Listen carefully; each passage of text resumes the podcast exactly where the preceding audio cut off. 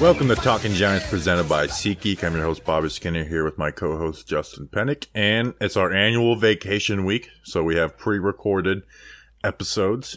And, Justin, we're doing our first ever best of podcast. Hey, Bobby Skinner. Hope everybody had a really good 4th of July. Hope you had a lot of burgers. Hope you had a lot of dogs. Hope you didn't blow your hands off uh, shooting off some fireworks. Shout out JPP circa 2013 you have a memory like an elephant because when it comes to these podcasts and, and stuff, I mean, I, I can't even count how many shows I've pressed published on uh, in in my in my short little life, and I have a very bad memory for what's good moments, what's bad moments, etc., etc. So you put together these moments, and uh, uh, excited for people to to hear just how bad the audio quality was and just how bad the video quality was at some points of our of our history. It's not. It's not too bad. Um, I actually thought for the most part it was pretty good.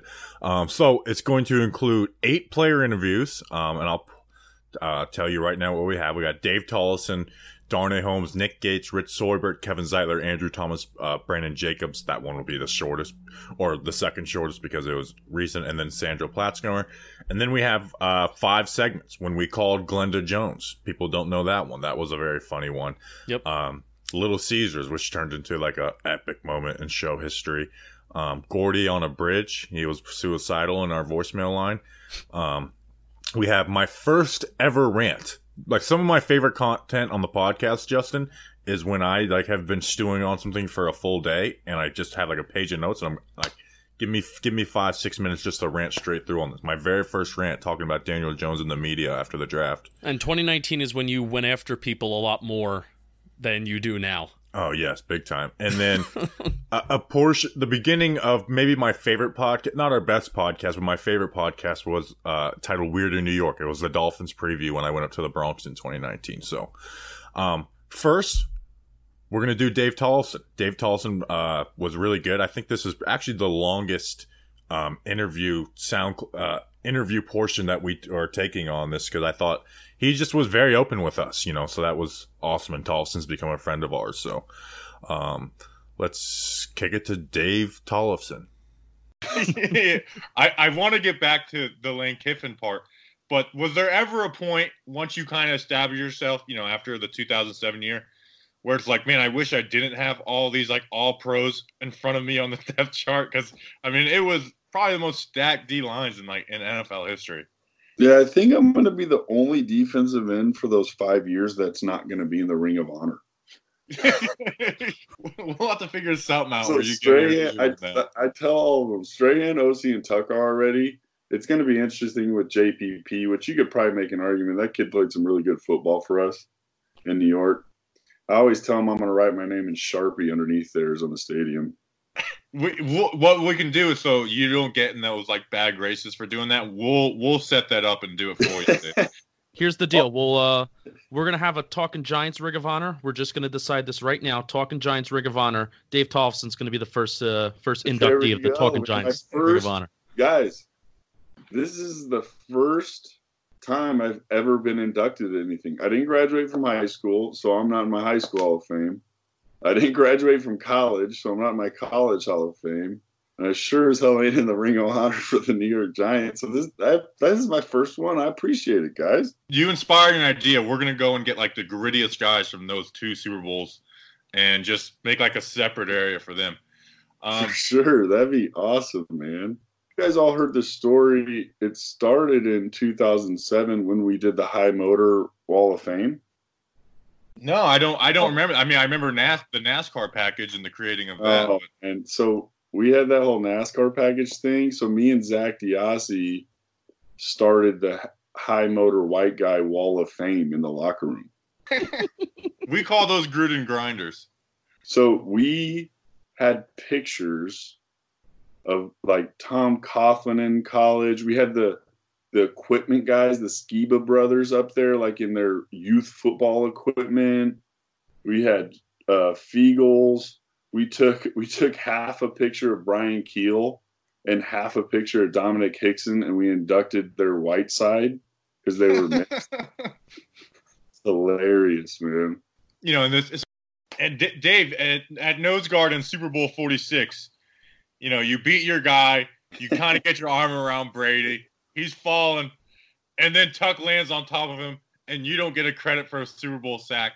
I mean, we're gonna get you in our own Ring of Honor. Is there any way we can talk with Tuck and fix this? Well, I don't want to sound like Mark Gastineau. So uh, Mark Gastineau.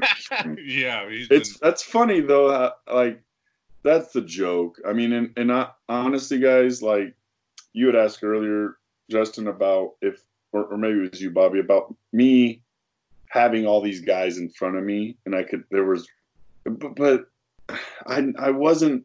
I just wanted to play. So like for me, it was never about like I deserved more or or I, I knew I could start. I started one game against the Redskins. I had like eight tackles in a sack, and I played pretty good. We lost the game, but I thought I played pretty good. But it wasn't. I was never really concerned about that. Like Osi and Tuck specifically, because we played five years together, always treated me like an equal. It was never. Um, and Mathias, so funny story about that 2011 game that I started, which is this. I'm telling you guys, we're gonna do like 10 podcasts. My no. brother was a U.S. Marine, and he did his last tour when I was in. I just went to NFL Europe. He was coming back his second tour, and so it was crazy. I had his dog tags. I still have them. When I started that game, it was the 10 year anniversary of 9 11, and that's when my that's why my brother had got in. So it was like some really crazy kind of emotional stuff for me that I was that was the only game I was probably gonna ever start. So I wasn't gonna start. They asked Mathias to start a defensive end that game. And I didn't know I I had never heard this before till I read an article about it a couple years ago. Didn't know it. Tuck's hurt, Osi's hurt. We move up Justin Trattou from practice squad. And who was our? It would have been JPP was the other starting defensive end, right? They asked Mathias he'd play linebacker all camp to move to defensive end and start that game. He's like, nope. He's like, I'm not going to take Dave's spot. Dave deserves to start. That's it, or I'm not playing. And like for me personally, that's always what concerned me is they knew I was reliable, that I, they could trust me. Um, so you know, the junk punch sack in the Super Bowl because there's like a picture on the internet. It looks like I'm grabbing his unit. You know. We're gonna we'll find it if there but is. But how do you like? I mean, what am I? Who am I? Like I'm the guy that bitches about that. Like I just won my second Super Bowl ring. From the sound of it, and you know, from us as, as fans of the team from the outside looking at, I mean, it really does seem like you guys were a family and maybe other teams like like have this and we don't see it because we don't you know we're not up and close. But i mean something special. I mean like just like that that offensive line you know from david Diehl to kareem mckenzie on the other side those guys you still see them hanging out today. You know we got to talk with Seubert and like he's like we genuinely liked each other and loved each other and you have you know all different types of personalities from those guys to guys like Brandon Jacobs and Plax, and then Eli at the head of it. I mean, kind of like a wild time and like a good memory for you guys. And, and seems like every time anything happened with Eli, you guys were there to defend him. Oh yeah. Um, you know when he was benched. Let's kind of like go down that road to some like of your reactions of that family and how we saw it out it come out. Tom uh, Coughlin gets fired or you know resigned, but we know it's fired and you know, I don't remember what your reaction was, but I mean, what were your thoughts on that for a guy that had won them two Super Bowls and probably didn't have the best teams out there in the last few years?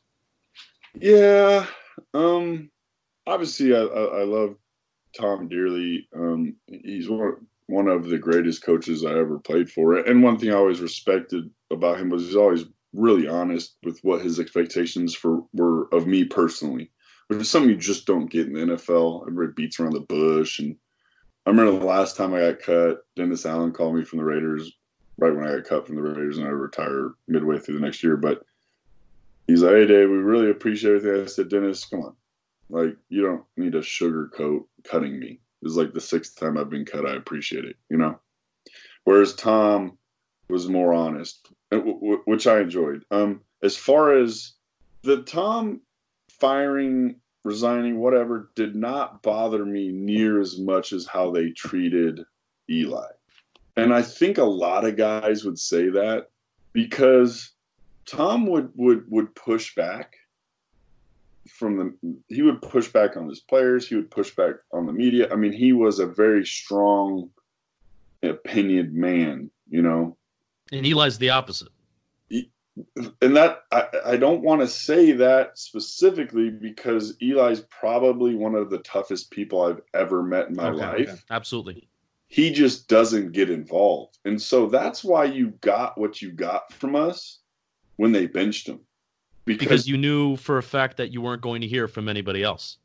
exactly. And Yeah. and and it was our job as we took it when we played for him that you weren't going to treat him that way. And if you were, you were going to hear it from us. Not just Rich and Dave and Chris and Kareem and and, and but you were going to hear from the defensive guys too. Um, and I'll never forget. Um, I just remember this story recently. I remember Eli got hit really hard against the Ravens in 2008, and I didn't do anything back to anybody like on the Ravens, and it bothered me. And I apologized to him after the game. I said, if anybody treats you like that again, if I have a chance, I'm going to try to kill the other team's quarterback. He was like, I appreciate that, Dave. And so, like, that was the relationship. Like, it wasn't like, you know, offensive linemen will defend their quarterback. Like, we were going to defend Eli. Like, he was our guy because not that he wouldn't defend himself. Like, that's where it gets really confusing with Eli because he's not a pussy, right? Can I say that on this? Yeah, go for it. Um, he's really not. He's just not going to get involved. Like, which uh, we are cool with that because we'll handle it. Like Eli, that's good. You stay back. We'll whoop the shit out of somebody. I don't know if I'm allowed to say that either, but Fly free, man. You're good. um, so with that, like, it's kind of like that big brother, like you said. He wasn't soft or anything, but it was like it was like he's not gonna talk, like he's not gonna say anything through the media Mhm. or or come back. You know, he doesn't have any like kind of online presence, and we saw that at his. It's been one. It's one of the weirdest careers because you know he retires, and it's an awesome moment. It's one of those times where all of Giants fans can come together and like enjoy something, and then from the national view, it's like we got to get clicks. Let's you know, let's let's take shots at Eli at his retirement, and I mean, it's like we kind of led the defense brigade on that. When you look at Eli's career, like what is what are your total thoughts on him? Obviously, I, like I know you think he's a, a first bout Hall of Famer, but it's like I, don't- I don't know. Maybe I'm I'm losing the point of this question, but when you think of Eli Manning and tell your kids about Eli Manning, what do you tell them? he started 210 straight football games in the National Football League. Guys, I was a backup. I started one game. I think the most I made was like, and I'm just talking about appearing in my case, right? I probably appeared in 28 straight games, maybe. You realize how tough, physically tough you have to be at a position when they're literally trying to destroy your life every Mhm. chance you get. That you have that part of it, but then you have the mental aspect of it, where like we played defensive line, and I don't want to sell ourselves short, but like we goof around a lot. You know what I mean? Like you know, especially with pass rush stuff, it was a lot more. I- I'm kind of making light of it, but it was pretty complicated what we were doing up front. But we knew what we were doing, and, and we were really playing reactionary football. So, but Eli was the first guy and the last guy out on the mental study part of. it. Then you have the media side of it. Like that whole year in 2011. Remember when he said he was elite? Like it was a joke. Yeah, Yeah. on the K They- show. On the K show, make- yeah. Yeah, they made fun of him. You know, like Eli showed up to work every time he was asked to show up. I mean, how many grown men in any profession can you say that about? and I don't think he gets enough credit for it. Like, you know, people do talk about that, but they just think like, oh, he got lucky, he never got injured. I mean, that 2007 year, he was supposed to be out for you know a month to two months after week. Though you know he suffered a, Yeah. an injury against Dallas, and you know what? If he misses that time, like most QB wins would, like you guys don't win that Super Bowl. So I also don't think he gets enough credit for that. Guys, he didn't miss a practice. He didn't miss a meeting. He didn't miss an off-season workout. I'm not talking. I mean, that's the incredible thing about it. And with all due respect to what you guys do for a living, have you guys missed a day of work? Well, I'm actually pretty good at my streak, but yes, I I have missed a day of work. how- what do you have? 18 years or 16? 16. How many you got going, Bobby? Uh, well, I took some time off in December, so Oh, I'm, I'm only at two, I'm only at two months, Dave. Justin. Dave, I literally missed like my first two classes last Friday because I overslept. All right. Uh, and and again, I, I'm like, dude, I missed practice in the NFL because I was sick one day. You know, like that's Hall of Fame worthy within itself. Like as difficult as that is, you know. I mean, you know, and and the and in the Hall of Fame debate, you know, this has been something that uh, a lot of people have. They've tried to downplay that. They've tried to downplay the value of being there, especially when you consider this is the most important position in all of sports. You know, this isn't just the most important position of football; it's the most important position in all sports. People have tried to downplay that fact of the value of being there for your football team in that kind of role. Um, so I want to thank you for really br- bringing that up and bringing that to light. Um, especially uh, thanks to uh, thanks to uh, Pro Football Focus who uh, who really downplays that. So had to throw that in there. Had Pro to throw that in Football there. Focus is are a bunch of idiots. Yes, Dave. I I'm I lead the war against that. Justin likes him a little bit, but I, I lead the war How do you against. base a grade in a uh, on a player in a game when you don't know the call? I, Dave, Dave. You know how many times You I talked about making this podcast long. You're gonna get me fired up, and we're gonna go. You know how many times, Bobby, the design of the pass rush was for me to get double teamed or literally to be stagnant at the line of scrimmage and cover guys up when they made moves. Right? Like and that was my job yeah, I, I agree to with you. get but- blocked, not necessarily blocked, but to be in an area. Yeah, and and like you said, like this, you never, you don't know what a guy's role is. You don't know when you know a route, a route is ran wrong.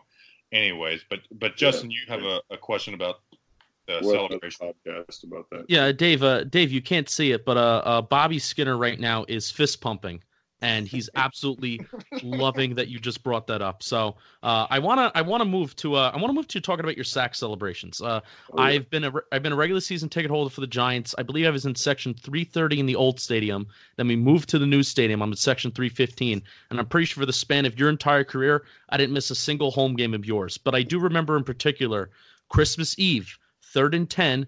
You line up as a defensive tackle in NASCAR formation with Tuck and JPP. You sacked Mark Sanchez. So when you got up, what did you do? So that was the that was the Roadhouse. So that wasn't the first one though. Right, The- right. The, the first the genesis of this. Okay, as you guys have been talking to me for like forty five minutes now, maybe almost an hour. Like guys, I was in the NFL. Like it's like a joke within a joke. It's like my life is like Curb Your Enthusiasm, but real. You know, like so we're flying to the Metrodome and the Metrodome collapses. So we land in Kansas City. So we're we're kind of like no one really. Well, no, first we land in Kansas City because the storm gets too bad. Well, then the Metrodome collapses. So like, what are we gonna do? Well, we'll, we'll stay the night here, and the NFL's gonna figure it out. Well, my wife's from the Kansas City area. She was born and raised there um, for a short time. So I ordered the tacos from this place called In a Tub Tacos, right off 29. Unbelievable. They use macaroni powdered cheese on their tacos, dude, deep fried. Unbelievable. So I ordered like 250 tacos for the guys. We're staying like a Holiday Inn. This is Saturday. They come. We're watching Family Guy, and it's that episode where Peter Griffin's around kicking everything and everybody, and every time he does, it, he goes Roadhouse. so Barry Cofield's like, I bet you won't do that as a sack celebration. I said, I he bet your ass I will. So we fly to Detroit to play Minnesota in Detroit, which is another story on it within itself. It was like it was like World War Z when they opened the doors. Anyways, we and I get a sack and I do it. And everybody loved it, man. Everybody loved it. So that was like in 2011, I ended up having five sacks. So it was like on like Donkey Kong, man. Roadhouse. you get to do as much Roadhouse as you want. All right, Dave, I'm gonna finish it up. All right. Next, Darnay Holmes. This is the shortest clip on this, Justin, because our interview with Darnay Holmes was very short and he was advertising his youth football camp and he kind of viewed us as like, I'm like, as just a, you know, I want to get my youth football camp out there and I don't want to answer any real questions. So we just started asking wild questions to just see if we could get in the laugh. Um, and this was one of my this was one of my favorite questions in show history ever. Did the what do you think of the Darnay Holmes interview in whole?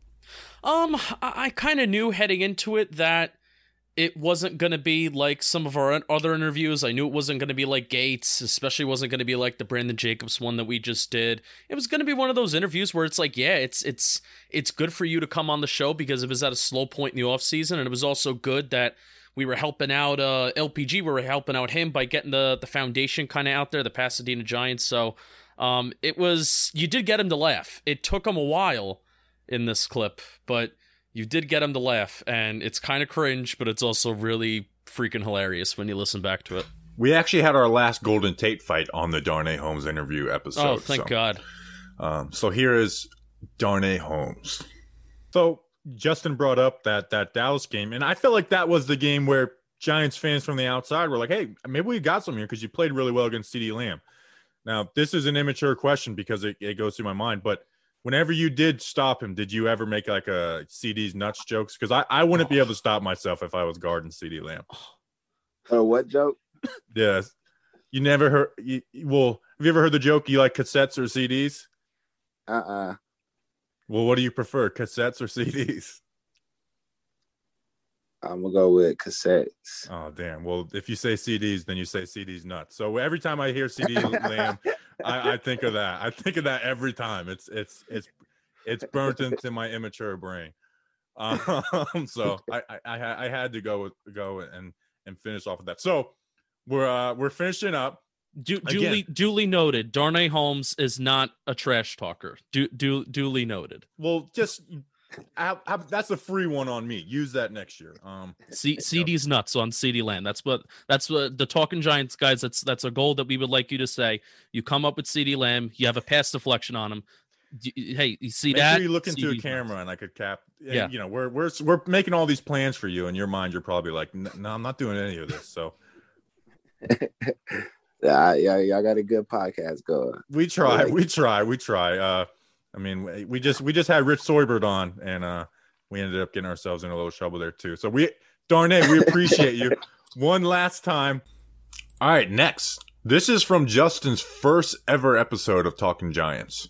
Actually, no, that's check that. I thought it was the first one. It was actually the second episode of Talking Giants, Justin. Yes, that I joined. And it was the episode when Joe Judge was hired as the Giants head coach. So the like that's a huge episode for us. At the time, it was the most downloaded episode ever. And we got uh, a wrong phone call number because we used to have a voicemail line. We had a wrong phone call number, and the late the legend of Glenda Jones. You at the time, I thought you were kind of like like why are you doing this? No, uh, I, I was legit. Like I, you know, so I would just check the voicemail line. I would get an I would get an email whenever we would get a voicemail, and despite there being a whole greeting of this is the Talking Giants line, this old woman, Daniel Jones's grandmother, left us a voicemail and she told us to call her back, and we we called and her we back. so here is Daniel Jones' grandmother, Glenda Jones. We said if you call in, we're not going to advertise voicemails, but if you leave a voicemail, we'll play it. So play that damn voicemail. This is Glenda Jones, and I need to talk to uh, Marty. Would you ask her to please call me? Thank you. So Justin, you heard the clicking of the phone. That was from a home phone. That was Glenda Jones. Yeah. Now, do we think this is Daniel Jones' grandma, and this is a test to see how nice we'll be to Miss Glenda Jones? One thousand percent, it definitely is. Did you? Because you know I'm I'm close friends I with respect- Daniel Jones. So are you. We're both close friends with Daniel Jones in uh, interesting ways. We've done some pretty weird research that we're not going to bring. I met his mom. Um, we've discussed. That is true. Um, have you met his grandma? I no, she was not in the family tent during the preseason. How did she call that number? Where did she get that? And what? And who is this woman named Uh, Marty? we do need to find Marty. Glenda Jones needs to call Marty. I was gonna say Marty. I was gonna say Marty Brodeur, but Marty Brodeur is a man. Yeah, tough. Um, but uh, the funny thing is, when you call that phone number that is set up for the Talking Giants voicemail, when you call that number, the phone doesn't even ring. What comes up is my voice, and it says, You have reached the Talking Giants voicemail. If you leave a voicemail, there is a chance you can be featured on the show. Without further ado, let's talk Giants. So all of so that greeting was completely ignored by Glenda Jones. And I'm saying this out of respect, out of respect and reverence for Glenda Jones, who is Daniel Jones's grandmother, but she completely ignored she completely ignored the fact that this is a Talking Giants voicemail line. It is not Marty. I clearly said what it was for. So I did say that there's a chance you could be on the show. So congratulations, Glenda Jones. Hey, watch your tone. I, I'm watch sorry. Watch your tone when you're talking about Miss Miss Mrs. I naturally come off our- as sassy. That's our Q. That's our QB's. That's our QB's grandmother, and we will show her respect. So that's it. That's the only voicemail. Play it again. This is Glenda Jones, and I need to talk to uh, Marty. Would you ask her to please call me? Thank you. Do you have the phone number? I do. Text it to me. You can edit the phone number out. I'm going to call it right now. All right, we're calling Glenda Jones. I'm going to figure out if this is Daniel Jones' grandmother. Hopefully she answers. It's a little late. Nine, It's her nine bedtime. o'clock. 909. This is Should you say it's Marty? I'm going to say, is, is your Hello? Hey, it's um, is your grandson Daniel uh, around?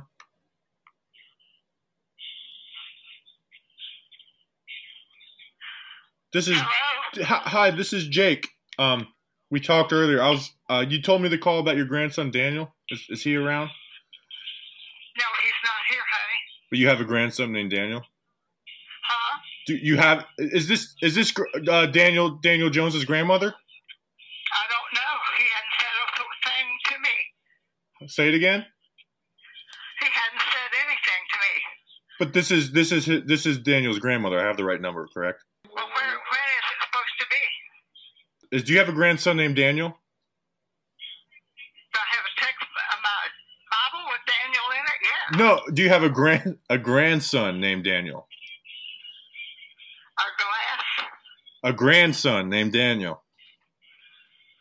Oh, I don't remember doing that. I'll look and see. But no, I'm asking. Do you have a grandson named oh Daniel? my god. Well, I, I was just about to go to sleep whenever your phone rang and I didn't know where to go. All right. Good night. Good night, Glenda. You have a good night. God bless. Well, can you call me tomorrow? Yeah, I'll call you tomorrow. Please, I would. I wish you would. Okay. Fine. All right. I feel horrible now. Glenda is losing her mind. Should I include any of that? Are we back? She yes. Yes. You have to include it. We didn't. I didn't say. Did I say anything mean? No, you did not say anything. Mean. She was glad I called. I'm going to call her tomorrow and talk to her. Oh my. But she is losing her mind. I kind of feel bad Oh, about that. I think I, I think I lost 17 years of my Hey. life. Hey, at least she doesn't have one of those Bibles that keeps out the Book of Daniel in it. That's good to know. The Book of Mormon. Are you gonna call her tomorrow? Yeah, I'm gonna talk. I'm gonna talk. I'm gonna be friends with her. I'm gonna be. I'm gonna be. We should we should make She a needs- we should make a said, YouTube series, uh, talking with Glenda Jones, Daniel Jones's grandma. I don't even want to make it a joke. I want it to. Like, I'm gonna make friendship with her, and she's gonna enjoy uh, my presence, and she's gonna put me in her will and give me a million dollars. Um, so shout out Glenda Jones. Did we have anything else to talk I'm the about? best. This- Uh, maybe this. no holds bad. He was he took me in the low post. All right, next, one of our favorites, Nasty Nick Gates, the guy. You know, um, if in fact I was listening to the last segment that we have on this, which is weird in New York. One of our talking points in that episode was like, "Hey, at least we get to watch Nick Gates play this week. That's that's something to look forward to in all of this mess." So, um, Nick Gates is obviously our guy. He's actually been on twice. Came on the O line report. Um, so this was this was at the time like a really big moment for us. And then he tweeted out talking Giants versus the world. Anything? Nothing. Throw it to Nick Gates. All right, here's Nick Gates. But first, I know you got it in a bun, but I'm coming. I'm coming for that hair, man. I, I'm. I finally let it grow out a little bit. Yeah, you're trying. I don't know if you'll catch this, but we'll see. How long have? you- How long? When was the last time you cut it? Ah, shit, I get trims every probably four to six months, so I take about an inch or inch and a half off. But last time I like had short hair is probably four or five years ago when I was back in college. See, I, I this is my first summer doing this stuff full time. Before I was working out in the mm-hmm. Florida sun, and so I'd let it grow out. I'd let it grow out, and then it would hit like June, and I would just like, I hate this. I'm done with it. It's in my eyes. It's Well, you're gonna cave. I know so you're gonna finally- cave. Finally, I'm I'm picking. I'm I think I might be able to grow it out through a, a full summer. Yeah, summer's a tough part. I that was we used to have the humid, humid ass summers back in Nebraska. It'd be like 105 with like 75 percent humidity. I wanted to cut it so bad, and I was so over it all the time. But just got to put in hats. Hats is my big thing. I used to rock so many hats. I, I I've started getting the hats now. I got called out on it because I can't do you know I could do like a man bun, but I'm not going to Yeah. do the man bun. I can't do the regular bun. I got those just those little black headbands, and then everyone was saying they were girl headbands, but I don't care. It's, Yeah. it's better than it being in my eyes. So Exactly, right? Well, that's where the sunglasses come in. yeah, but I like to. I, anyways, let's get off. You were good at tackle. Um, you know, in guard and center, I think you you thrive a little more. You didn't have a ton of games at guard, but when you were out there, you were good. I do think it's just every offseason there's going to be centers in every draft that people like, and they're going to be like, ah, we could draft them. Just just move Nick out back out the guard. With with that though, how did the center thing start? I remember I remember the week you started versus the Jets, you were the backup because uh uh Pio was down. But when was like the like you know Shurmur was out, Judge was in. When was like that? Hey, get ready to uh, you know be snapping the ball this year. I'd probably say the beginning of last offseason, we started doing virtual meetings and OTAs. And I talked to with Colombo and Judge and, and JG, and they all were just like, "Hey, yeah, you know, start snapping the ball. You're going to get some looks at, at center this uh, this training camp. So, you know, the biggest thing is you need to get the ball back to the QB, and then we can deal with everything else after that."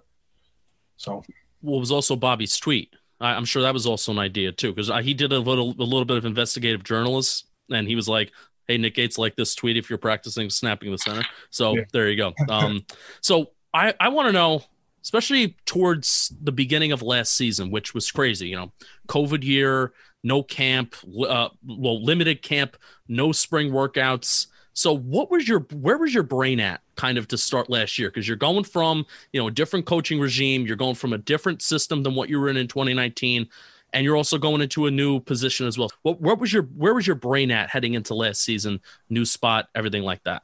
Um, I'd say my my thing is just taking a play at a time, no matter what. Just come back down to just getting simply your play done that you have in front of you, and you know, just taking care of it one one play at a time, and just keep looking at it like that. So.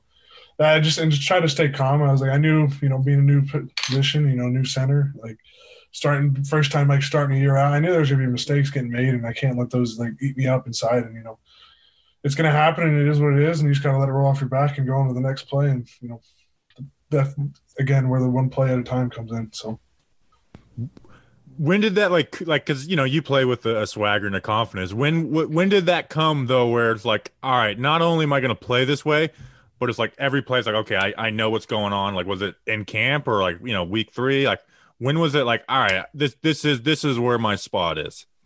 Um, I mean, I knew everything mentally and stuff like that, the playbook and stuff, and I did all that. But just, I probably started getting comfortable with it. Probably like around game five is when it like everything fully came together, and I felt real comfortable, like making all the calls, snapping the ball back there, and I wasn't worried about snapping.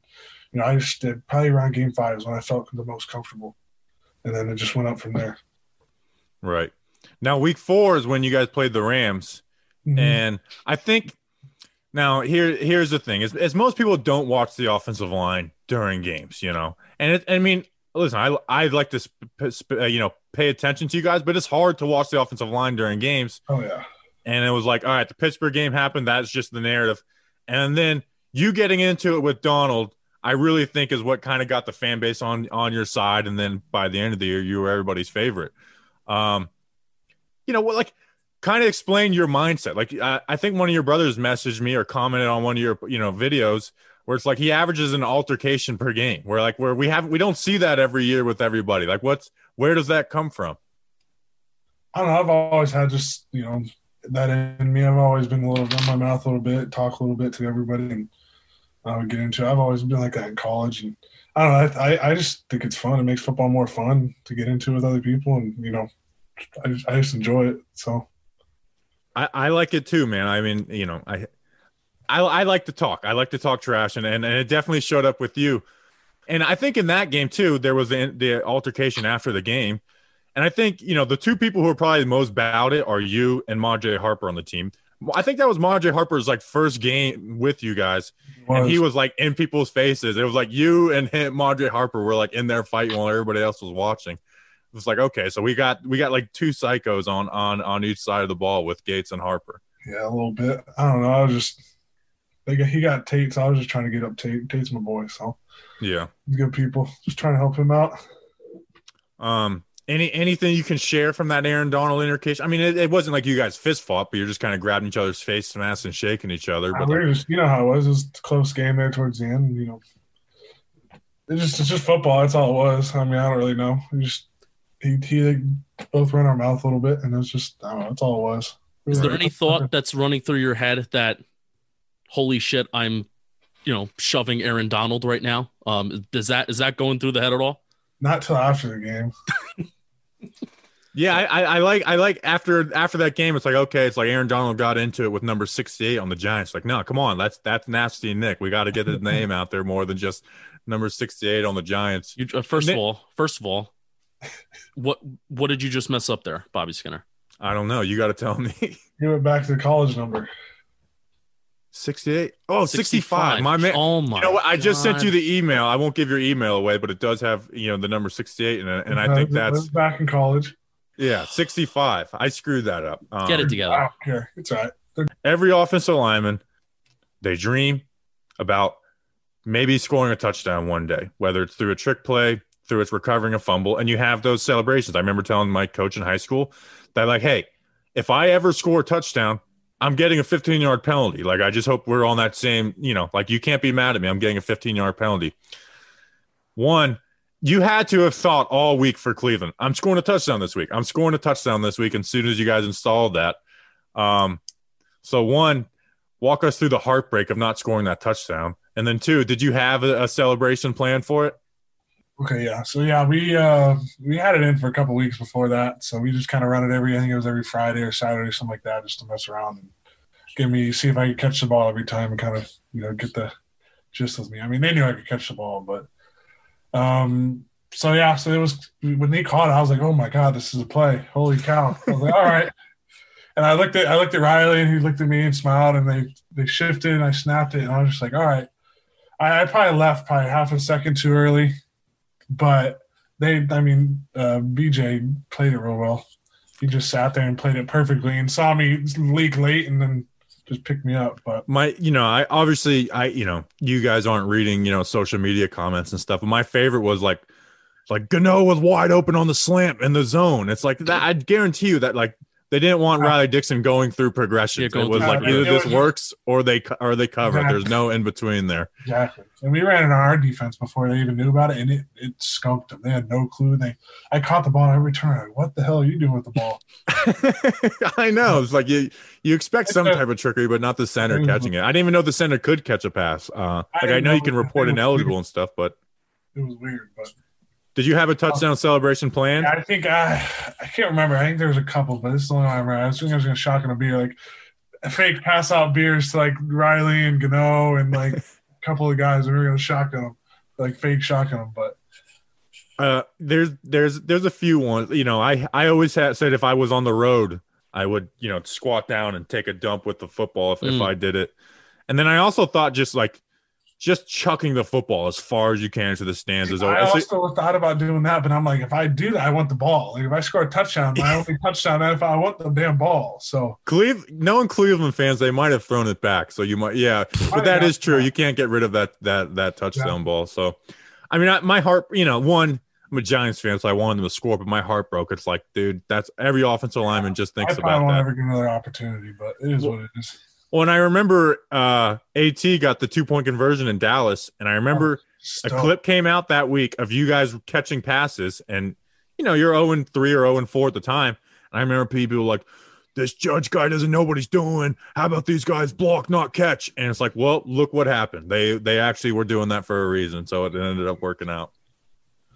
Versatility. yeah, the more yeah, you can do, right? The more you can do. yeah. I'm Not like Andrew Thomas. If some- you know things don't go well, it's like, hey, look, put me at tight end. Yeah. Um, so well, let's let's go back to the early part of your journey too, because I, you know, I I think we've talked so much about 2020 that's like we forgot. One, you're an undrafted free agent, so the odds are already bad, and then you missed the whole first year.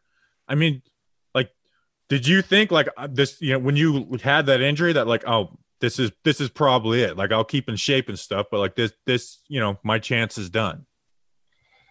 Yeah, no, I mean, going on draft. So first of all, I thought I was going to get drafted, and you know, go through that and that feeling of going to the draft and drafted was, you know, was bad. So I felt didn't like it. So you know, going on draft, I felt like I had something to prove, and I even left early too. So I had, you know, felt like I had something even more to prove after leaving school and going on drafted, and then. You know, I just got I got injured, and I thought it was after that. I thought it was I was done. I was like, oh, I'm getting injured. They're just gonna, you know, injury give me injury settlement and tell me to get on my way. Just because usually that's what happens undrafted free agents. You get hurt your first camp, and I don't know. I guess they liked me or something. Thought to give me another chance, and they're like, all right, you know, kind of take this year as a redshirt year, and you know, learn the playbook, get bigger, get stronger, just get better, like healthy, and that's kind of what I went went about it and looked at it like. So it was a, I think it was a good year for me. You know, I, I could you know get in there and learn like the insides and out of kind of how the league work league works and you know just you know how it is it is a business and it isn't just football and having fun anymore so I, am a big fan of preseason football and I, I want to see if you can validate my opinion it seemed to us from the outside looking in that you were not like you know originally scheduled to be part of that like O line group that was going to make the 53, but then injuries kind of happened in camp, and then you played well in preseason. Did you move up the depth chart with that, or was that kind of like you know you just kind of were always where you were? Say it again. And you mean the preseason and stuff? In the, yeah, in the in the 2019 preseason because yeah, it was like like um, that's where we you first caught our eyes. Like man, this Nick yeah. Gates guy, like he could be the swing tackle, and then you come in and play well. But like did you move up in like the ranks throughout that preseason? Mm, kind of not really. I just they kind of that year. I think they just I ran with the twos the whole time and was just doing that. And I played. I had I had good practices. I practiced real well, and the coaches liked that. And you know, I just kind of they had confidence in me because they knew I could play tackle too, or they didn't know I could play tackle until I think it was Wheeler got hurt. And uh, so they uh, we kind of I kind of went. I was like, you know, I play tackle right now. I could play it if I have to. they're like, all right, yeah, I guess. And let me go out there, take a couple reps, and like, all right, he has a set, and like, all right, look, let's try him in the preseason game. So I didn't do bad. I didn't do great, but I didn't do bad in that, and that's kind of how that all worked out. All right, next we're gonna have Rich Seubert, and I actually ended up having to listen to the whole Rich Seubert interview for this. I forgot how like open and conversational Rich Seubert was with us. Like he was just like giving us like real answers. It was actually a lot of fun with Rich Seubert. Like there's a lot of stuff we had to cut out of this that um, we we couldn't like because we you know it would have been twenty. I I wanted to put the whole interview in there, but we only I think we put like fifteen minutes, thirteen minutes or so in there. Um, so that was good, and we had him on right after we signed Pat Flaherty. So I'm gonna kick it to Rich Seubert in a second, but first it's time to step up to the plate with DraftKings Sportsbook, an official sports betting part uh, betting partner of Major League Baseball. New customers can bet just five dollars on any game and get one hundred and fifty dollars in free bets, no matter what, win or lose. Looking to turn another small bet into a big payday this baseball season? With DraftKings same game parlays, you can do just that. Create your own parlay by combining multiple bets like which team will win, total runs, extra innings, and, and more, and boom, you have a total shot at an even bigger payout. Um, pa- some parlays. So, oh, speaking of a parlay, Angels Twitter got mad at me today, Justin. Mm, they got big mad. They got big mad at you, uh, or it was last week by the time that people are listening to this. Yeah, well, I was just like Aaron, Je- like so Chris Rose and, and Trevor Plouffe were trying to say Shohei Ota- Shohei Ohtani's the AL MVP, and one of the questions that uh, Plouffe asked was like, if you just swap them, are the Yankees better, the same, or worse? He's like they're at least the same. So I made the point that like one, Shohei is not top five in any batting category. Aaron Judge is having an insane batting year. You know, obviously leading the league in home runs and you know his OPS, all that stuff is is off is, is through the roof right now. Um, so and and I made that point with Ohtani, and then I also said the the Yankees have the best like rotate starting rotation in, Major League Baseball right now. So you add Shohei Ohtani, you get his offense, which is nowhere near what Joe or Joe Judge, what Aaron Judge is Whoops. right now. Still really good, but it's not anywhere near what Aaron Judge's offense is right now. And he has to play the DH. So then it's like is Stanton playing the field? So no, if you swap those two players, the Yankees would be worse off with Shohei Ohtani. Yeah, because this is what's going to happen every year. As long as Shohei Ohtani is somewhat of a good pitcher and somewhat of a good hitter, there's going to be people saying, "Oh, he should be MVP every year because he does two things, two and two very important things." As long as he isn't dog shit of a hitter and dog shit as a pitcher, then oh, okay, is the argument going to be every single year that he should win MVP? Uh, that is the precedent that Chris Rose and Trevor Plouffe are presenting, and I think they're wrong. and he's having an awesome year pitching. You know, like he's fifth, and like, but he's not. It's again, you got to be close to like the best on, on Don't fault. Aaron Judge for not. Don't fault these Major League Baseball players for not being able to also pitch. Like Yeah. if they're having an insane MVP year, then they're having an insane MVP year. And Ohtani deserved the MVP last year, but this year Aaron Judge deserves the MVP. Yes, Um, you know, uh, so DraftKings. Uh, yeah, DraftKings. Base. How about that? Actual real baseball talk on the podcast. Right now, if your same game parlay doesn't hit, you can get a free bet back up to ten dollars. DraftKings is safe, secure, and reliable. Best of all, you get a deposit and withdraw your cash whenever you want. And let's not forget the part about where playing in New York is one thing, and also Ohtani literally chose the Angels because he didn't like care about winning. He didn't want to face the. No, that's not it. He didn't want to face the pressure in New York. Like that's legitimately it. Yeah, and he just he wanted to be on the West Coast and and and play for and you could have been on the West Coast and played for a good team. Like he does not care about winning, and was like Aaron Judge has had like what like four walk offs this year. Yeah. Uh, minimum three. I think it's I think it's four walk offs he's hit this year. So, uh, in a contract year. Download the DraftKings Sportsbook app now. Use promo code JOMBOY. New customers can make any $5 MLB bet and get $150 in free bets no matter what. That's promo code JOMBOY only at DraftKings Sportsbook, an official sports betting partner of Major League Baseball. Minimum age and eligibility restrictions apply. See show notes for details. MLB trademarks used with permission. Now here is our guy, Richie Seubert. So Super Bowl, that like you know, obviously you like everyone has nerves before the Super Bowl. That fourth quarter drive though, was there like a nerves before that, or was like let's go, let's go do it? You know, you know, we're No, listening to it Strahan give it us a was, speech and we're it, going. It was let's go do it, right? I think I forgot who said it. I know it's in the papers, but you know somebody said prior is like, would you rather be down by three with a minute left or be down by four? And I think if you're an Eli. Eli. it was Eli. right? Yeah. And, and I, I think that's how, how our old team was, right? I think you'd rather have you'd rather go down and win it than go down and kick a field goal and tie it, right? So if you're down by three, the coaches are thinking, hey, we got to play for three, right? We don't need a touchdown. We don't need to win it. We can just get a three and tie it.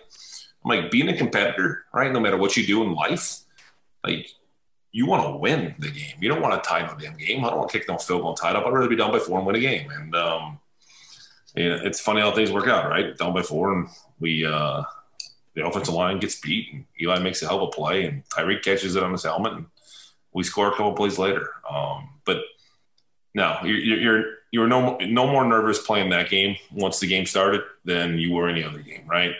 Um, now getting to that game, right, building up to it, the two weeks, and it, it, it might have been the longest two weeks of my life, right? Um, being away from your family for so long, and then them coming down in Arizona a couple days prior to the game or whatnot, not really seeing them too much until after the game. And, um, but I'm sure you know we just the O line just did a podcast, and you forget about stuff in that game, but you forget about you know when somebody on their team said, "Hey, you know, after we beat you guys, you can come to our party; it'll be more fun."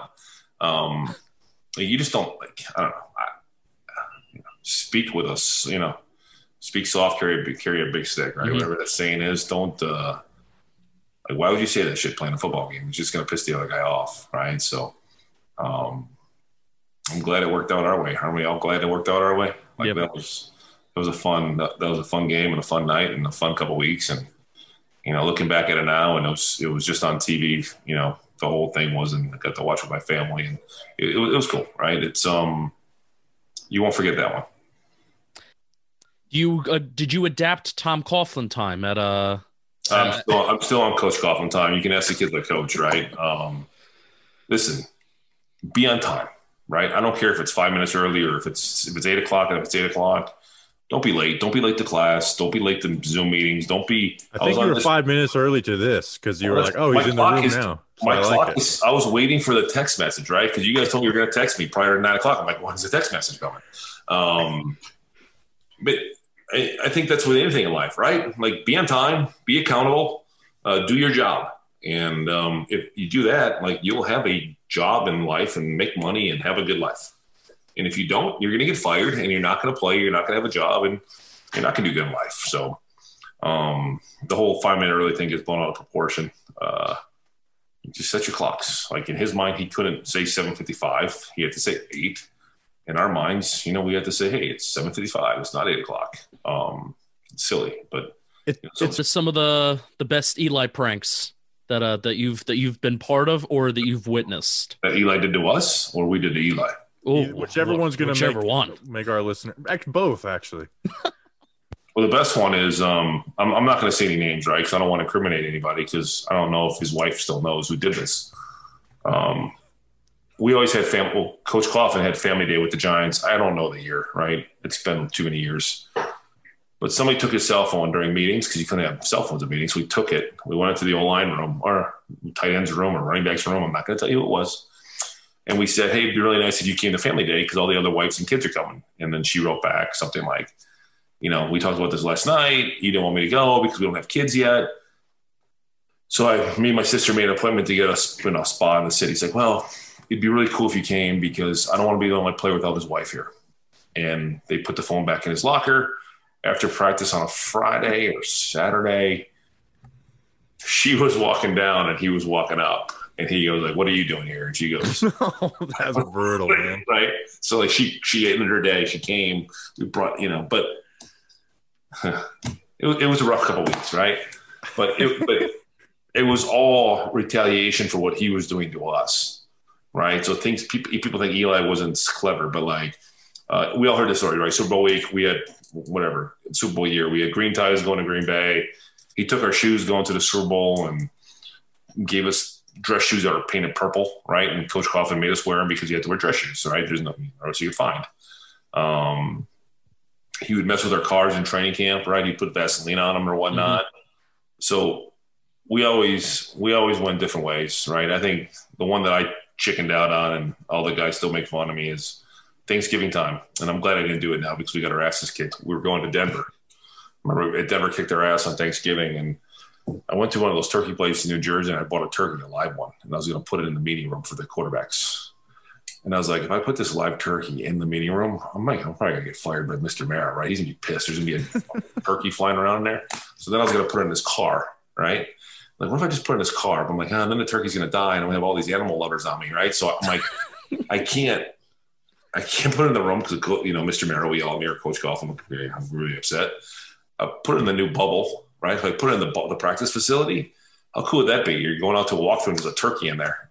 I'm like, eh, Mr. Mara might get mad. So I, I gave it to my buddy. He raised it. The thing lived for like seven years, right? Um, so I felt good. That, the turkey that was going to get his head chopped off for Thanksgiving got to live for seven. Get was alive for seven years. But um, there's a lot of you know, Eli. We, we had fun with Eli, and he had fun with us, and that's part of you know building that relationship and building that trust with each other. And when it was time to work, we worked. But was time to have a little bit of fun, we had a little bit of fun, and uh, he, he liked to dish it out, and he was pretty good at taking that too.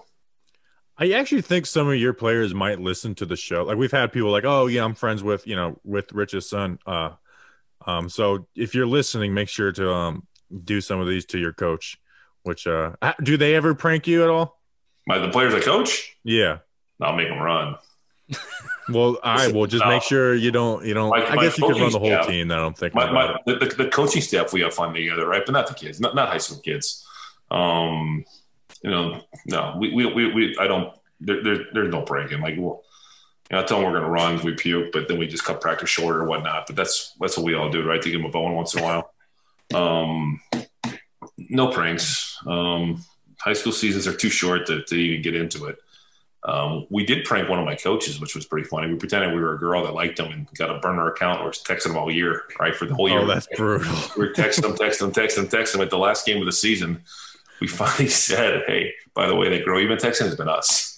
He was so pissed, but it, it- that's what keeps the, um, you know, all that stress, all that stress build up in football. You need to do this kind of stuff to, to relieve it, right? To, to get rid of it and and to get to take your mind off of the game for a split second, just so you can have some fun. Yeah, I, I I suck at pranks. Like I always go too far, where it's like this is not funny. Um, one year our coach, it was it was April first, so he should have seen it coming a little bit. But we went into his office and like, hey, coach, we we got caught doing so and so after track practice, and um, we're all probably gonna get expelled. And he's just like, he said you got caught doing like and he was a he he was a he he was a pretty he had a hot temper so um i realized like you know what these these type of pranks like aren't funny like making your head coach think that like his five best players are getting ready to get kicked out You know, it's funny. You just said that. It sparked up. So I had a kid, I don't know, three years ago, one of my better players, right? He came in and showed me a picture of a, of a baby. He goes, Coach, I'm not going to play anymore. I just had a baby." I'm going, well, having a baby doesn't mean you can't play. You can still play and have a baby, right? Like, you didn't have the baby, your girlfriend had the baby. And then he I'm just, I'm just kidding, coach. I'm like, why would you do that? to me?" Right? One of my better, like, come up to me the day before a game and say you're not going to play anymore because you had a baby. But that, that was, he, they got me and all the coaches. I think the coaches were behind him on that one. They, uh, they laughed. The kid laughed. I laughed. Um, but that's right. Like you remember your coach because of that. player stuff is is real. Um, but it maybe this is because I'm a Giants fan and you know I grew up on on watching you guys, but it really does seem like you guys are a brotherhood. Obviously, you know you got you five up front, but and you mentioned some other names. Like it, it really does seem like you guys are some tight knit, like as tight knit as a NFL team could be. Um, and one of those activities is hunting. We know some of you guys, some you know, you brought some uh, of the other guys out there. Who's who's the best hunter on the uh, out of that out of your guys group? Besides myself, Yeah, besides yourself, of course. We get like I said, 77-0. We always what's predict funny, right? So, uh, you guys talked to Tollefson yet or no? Probably. yeah, he he was supposed to come on with us for like a live stream one night, and I was I texted him 30 minutes before. He's like, "Oh, I'm I'm in the stand shooting duck, ducks," and I was duck hunting, right? Duck hunting. He's he's a big Yeah. duck hunter. yeah, So I took I forgot where we played. We got back like Monday morning, like at four o'clock, right? And I said, hey, listen, you always been talking about bow hunting. How about when we get back, we just run and get our bows? Because we couldn't have them at the stadium because that's illegal, right? A weapon at the stadium. And, and we and we go out to my spot down here in Warren, New Jersey. We bow hunt. He's like, oh, that sounds like fun. So um, it's the first deer Dave ever shot at it was with me with his bow, right? And that, and I think I got him hooked. I, I, I did the same thing for Tuck, right? Tuck, I took we took him to a spot, uh, Targeteers up there in New Jersey, and he buys uh, he buys his bow. We, we take him bow hunting in New Jersey, and he falls in love with it. And you know he's been hunting more than I have. Um, hunting to me is I grew up doing it. Right, my parents, my grandparents, my uncles, my my cousins, um, my kids hunt. Um, it's just another special time, right? To be in the woods and, and to be around nature. It's, it's not about the killing, right? I know some people are against it, but listen, I eat You're everything. pro. There. I, I, I eat I, I eat everything I kill. So it doesn't matter if I go eat, you know, buy a hamburger in the store or if I make my own hamburger. It doesn't matter. Um, but I enjoy it. I, I enjoy teaching, taking people for the first time. So I think Tollefson would be the best, right? Tollefson hunts a lot. Uh, prior the prior group, Chris Bober likes to hunt, right? The one the Bober, okay. uh, Jason Whittle, I took hunting up here, you know, for the first time bow hunting. Um, there used to be a charity turkey hunt or fishing tournament where they took us turkey hunting up in upstate New York. And they got guys from New England, Buffalo, uh, Giants, and the Jets. That was pretty fun. Tim Green actually put that on. So it was Tim Green's uh, charity event up, up in upstate New York. And, um, you know, that was cool. But especially during the football season when you're playing, right? Like after a game when you just want to forget about, just take your mind off it for three hours. There's nothing better than going up in a tree, strapping on the harness, and just falling asleep, right? just relaxing because Yeah. um, I could never sleep that much like the first couple days after a game because you're all pumped up still like Tommy Boy, right? so I'll go in the woods and play and, and try to shoot a deer. Every time I tell uh, people we're interviewing this day, they look at me like I'm crazy. But when I was like, when I was trying to say we're four, like every Sunday morning before the game, whenever the mascot was, we would find a video of that being shot. Like we're playing, if the Giants were playing the Bears, we'd find a video. And at first, it wasn't received so well, and then it became something people look forward to. Wait, wait, wait, what do you do when you play a team without like an animal mascot? Um, well, like the Bucks, we found we found like people like shooting down a pirate ship. The car, so shooting a cardinal's illegal, so I had to like edit it a little bit where like people shooting and then you see the cardinal laying on the ground. Um, so we we got creative towards the end of the season. What, what did you do for Washington this year, the football team? Will you get a football team and We-? We well, we only for Washington, we only did a, f- a picture. We had a picture of George Washington and then someone pointing a gun at him. So That's great. Um, Yeah, like I said, everyone looks at us like we're stupid when we do it because we are. So, but what the what I was trying to get to, and we'll finish on this before the show ends up getting canceled, um, is whoever we're trying to go maybe with you, Tollefson, and we'll bring a green screen, and to get more creative, with the video next year. You know, be like, I'm Rich Seubert, and and just like blow off the Eagles logo or something. I don't, I don't know. oh, yeah, I can't share an eagle, but yeah, the Eagles logo, I'd love to. Yeah, yeah, we'll we'll do the logo. We won't get you in too much. You know, we won't get you fired or anything. Um, so we'll we'll do our best. All right, I'll Rich. blow, up, blow, blow up their, I'll blow up the, the logo. I'll take one of their helmets and blow it up for all I care. Yeah, that's you know what that's what we will do. We'll we'll get their helmets and that- everything, and maybe we'll get like you know we'll dress Justin up in it and shoot him with like a beanbag gun or something. I don't know. Paintball. Yeah. Uh, yeah, there we go. Yeah. I went to beanbag gun. Probably should have went to paintball gun first. All right. Before, Cool. like I said, before we get ourselves in trouble, Rich, appreciate you. All right, next is after the second win of the 2020 season. Um, we have, uh, you know, we we try to not BS about nothing at the beginning of po- like a lot of podcasts BS about nothing at the beginning of the podcast. We know that people are are here to listen to the Giants, so we save our BSing for the last 10 minutes. It's like we so we could say, "Hey, Giant analysis is done. We've given you the best Giants analysis. Now we get to talk whatever we want." And um just randomly brought up a story about how I almost got into a fight in a Little Caesars and a Walmart. It was a very, very funny story, almost getting to a fight at Little Caesars. But most importantly, it's what came of that story after that I think is cool to me. And I do think there's some credence to this theory that we have. Well, one, it just became like the most meme thing in Talking Giants history. Like our listeners meme, like made as many memes, and I mean, we still get the Little Caesars jokes, like to the point where I even made a Little Caesars sticker for Talking Giants. And we found out Joe Judge is a listener of Talking Giants. Like he, uh, like a week later, he brought up Little Caesars Randomly. unprovoked in an interview. It was like, okay, you're definitely listening. You're in the pizza capital of the world in New York and New Jersey. And you just randomly bring up Little Caesars, not Domino's, not Pizza Hut. You randomly bring up Little Caesars like a couple days after we put out that episode. yeah. So we found out Joe Judge was a, a listener of the show through that. So here I is- believe it. I, well, we kind of found out a little bit that he may not have been a listener, but he was an observer of the show at least. Um, so here is us talking after our second win of the 2020 season versus uh, the Washington. We, let's see. We're at the 46 minute mark. I got to find one more dumb tweet. One more dumb tweet. There's Come a on. there's JPP jokes happening right now. I did. I said that's classless. Classless jokes. If Can't Jason Pierre Paul has ten fingers, that's six points for Tampa. Eric Eager at PFF Eric. Another guy who freaking talked all that, talk that talk and didn't do nothing. Guarantee you, all you people making fun of JPP with not having ten fingers, he beat the shit out of you. Guarantee you. I don't know. I Guarantee. think I could take JPP. Well, not not you. You are you are you are a No, mammoth just of a human being. I know, but I, I, I couldn't take JPP. I'm just You're also a guy that I can if when you get in like fight mode, like I'm about to fight someone.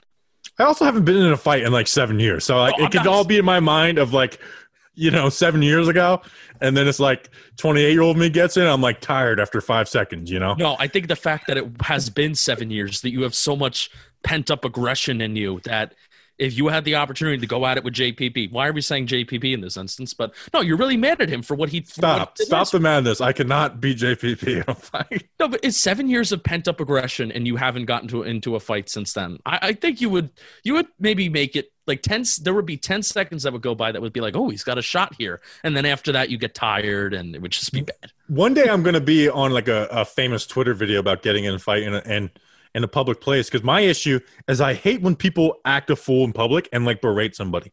Like I was in a place a, like a month ago, and this woman had parked in a handicap spot. You're not supposed to do it, but it is what it is.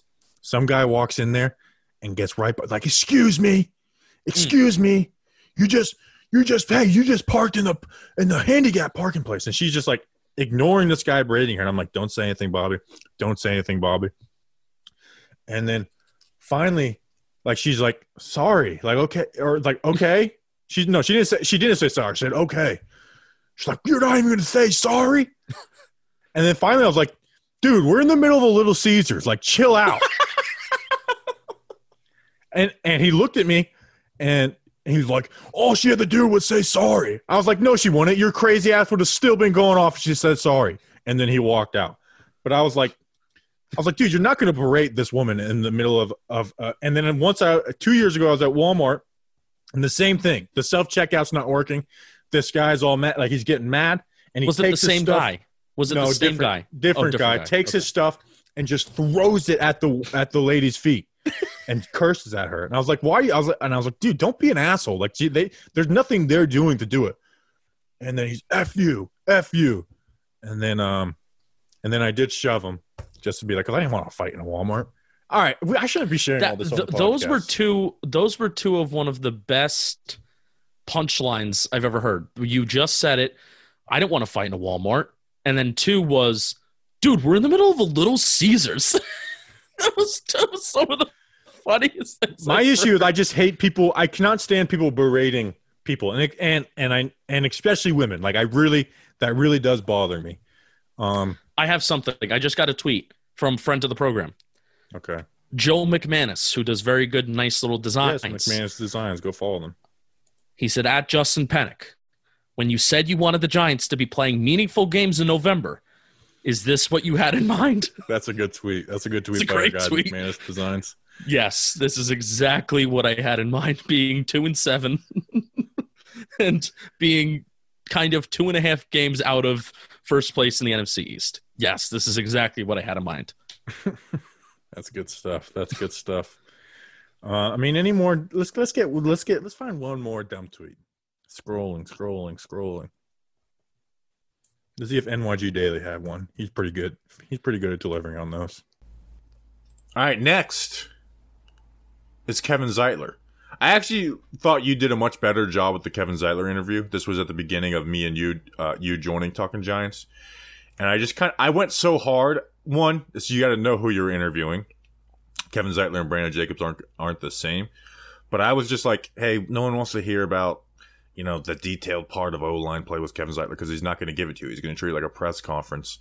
Um, so Zeitler's not the most open guy, and I just kind of went too hard at like trying to get funny questions. And uh, but you actually had some good questions in there, and uh, that's what we had on there. And Zeitler's our guy, Justin. Yeah, I think one of them was uh, the whole, you know, the the videos that would went that went viral while he was a giant, where his wife would record him doing uh, O line sets in the kitchen, and that's still like uh, I, I look back at that fondly as a as a memory and as a time that you know that we have of how we can connect with the O line and stuff like that. Usually, it's not really a spot where you like can connect with guys like that. Sarah Zeitler is also awesome too. I'd say we're closer with her than we're closer with Kevin. So Yeah, definitely. Yeah. All right, here's Kevin Zeitler. Uh, I think your uh, you know your wife has kind of gone viral on Twitter a few different times about uh, the origin of practicing your pass sets, whether it's in the living room with your with your lovely daughter or it's you know taking advantage of practice fields on the soccer field or when you're on vacation. So what's the origin of practicing your pass sets in these uh, in these weird in these what would some may would some may seem to be weird and inopportune times? What he's asking is, are you doing that for just to show off, Kevin?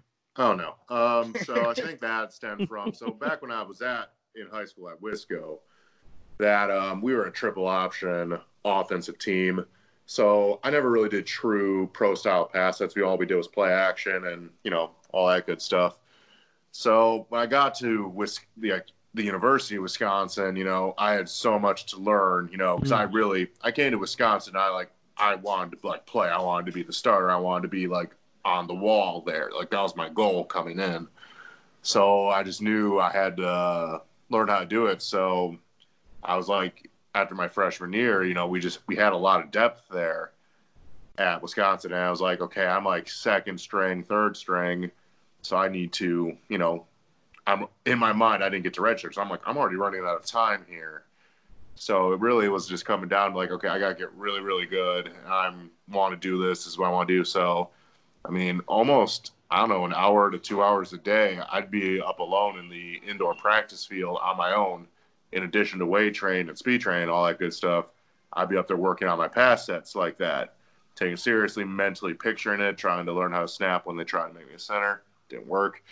Um, so it was like it just became natural. Like so that doing that extra work was just part of the day, and you know, just a constant. You know, always trying to work on that. I don't know why it always seems like, for me in my mind, I guess you know, where it is, always hard for me to keep my technique than other guys. So I need to keep working on it constantly to keep everything working the right way. When did you start practicing the hop in your stance? I think that came like in seventh grade. That little, I don't know. I always thought. Did it like- drive coaches crazy? I think so, and I feel bad about it. But it's like it's been seventh grade. It's like ingrained. So I think I do a good job managing it overall. Like you know where it doesn't affect anything, but you know just is what it is. I remember your first preseason do- game doing it, and I was like, "That was a false start. What's going on there?" And then they don't call it, and I think your wife even put out like, "Oh yeah, he's done that forever." Uh, yeah, so I kinda- I don't know. I just just happened. I don't know. I was all kind of like locking into the stance after the bounce. I don't know, uh, but who knows? speaking of preseason, do you remember turning the guy in the Bengals helmet around on the on this on a single, certain play? Um, I do. Um, because it freaked me out. I was like, "Oh God, you all right?" What was what did that. he say? he didn't say a thing. He was just trying to get it around. But uh, that was uh, you know, that's the crazy thing. You never know when a helmet's gonna get stuck like that, and something wild's gonna happen. Yeah, that that was that was a pretty cool play. I, I I'll send you the highlight if if you want. All right, next was pretty recent, so we didn't um, pull much from it. I think less than three minutes worth, but it's Andrew Thomas, which I think is maybe like our biggest one, top, at least top three biggest moment in show history was interviewing Andrew. Thom- Not only interviewing Andrew Thomas because we were always going to interview Andrew Thomas, but interviewing him in person in a van, and I thought we got him to answer some really good football questions, Justin. Yeah, uh, but also, uh, at least for me, I think the reaction to the Andrew Thomas interview, uh, I I think I talked a little bit about this during our Fourth of July mailbag, but I'm going to talk about it again. The reaction to the Andrew Thomas interview was just really, really cool. Before people even listened to the interview, when you posted that picture of us actually just talking to him before it was even published, just saying like, "Oh, this is so cool! This is so cool! Congrats, guys!" Um, like that affirmation. I mean, it's why we do this. you know, you, we do this. We put out shows, and we, uh, you know, we we talk with each other, and we talk with you guys for that kind of affirmation, positive affirmation that we like what you're doing. So that was really, really cool. So I can't thank everybody enough for kind of being the reason why we're doing this. All right, here's Andrew Thomas. So you franchise left tackle for for the New York Giants, fourth overall pick. So things are starting to come together with you. But I know as a former offensive lineman, I know it kills Gates. Is like your your prize moments catching that touchdown versus Tampa Bay? Definitely. Uh, for sure. I mean, since I was young, I always talked about being a tight end and playing receiver, like all the way back to high school. And none of the coaches believed me, so finally getting a chance to run a play was it was the best moment. so you never got like the trick play shot in high school or like a defensive touchdown or anything? So in high school, we had a play, but we never called it. Okay. DJ made you work for that. No, throw, he though. did. Yeah, it was pressure that play. uh, he had some pressure in his face. Um, and usually in practice, you know, he puts it right on my numbers. It's, it's, Yeah. it's easy, but he he threw it up there, had to jump and get it. Um, once I caught it, though, I was I was turned. It, it made for a better picture. If we got That it, we got your, to. that was your Air Jordan moment. Air Jordan. Yeah, we got Yeah, Air good Drew. sponsorship. yeah, we got to we got to send you the shirts for the Air Drew. I, I've been meaning Yep. to do that. Do you now? Obviously, things didn't go to plan last year, but Mm-hmm. do you still talk trash to like Kenny Golladay and Kadarius Toney? Like, remember? Don't forget, I have more touchdowns as a New York Giant than you guys. Nah, I don't have to say anything. They already know. we're rubbing in a little bit. Um, so want to talk about you know the rookie year through? Yeah, yeah. So so 2020. You know, Yeah. obviously, you know, a, a kind of a, a two part season, right? First half, you know, kind of the rookie struggles, and then the second half, it kind of it, it kind of kicks in. So I want to know, was there like an aha moment? Was there a moment where that kind of light bulb kind of came on? Whether it was suck, something technical, something in your mindset, um, was there like an aha moment that you had to kind of transition that rookie year and turn into the the AT that we kind of know you as? It was kind of around the bye week. Um, that's when I really started to understand um, my set and stuff like that. Like in, in the early part of the season, like had an issue of like oversetting. Um, so eager to get outside, you know what I'm saying, and giving up the inside. So just working on that, and then like my, my hand placement and stuff like that. I'm still working on that now, but I think that was the biggest difference from the early um, part of the season to the to the second part.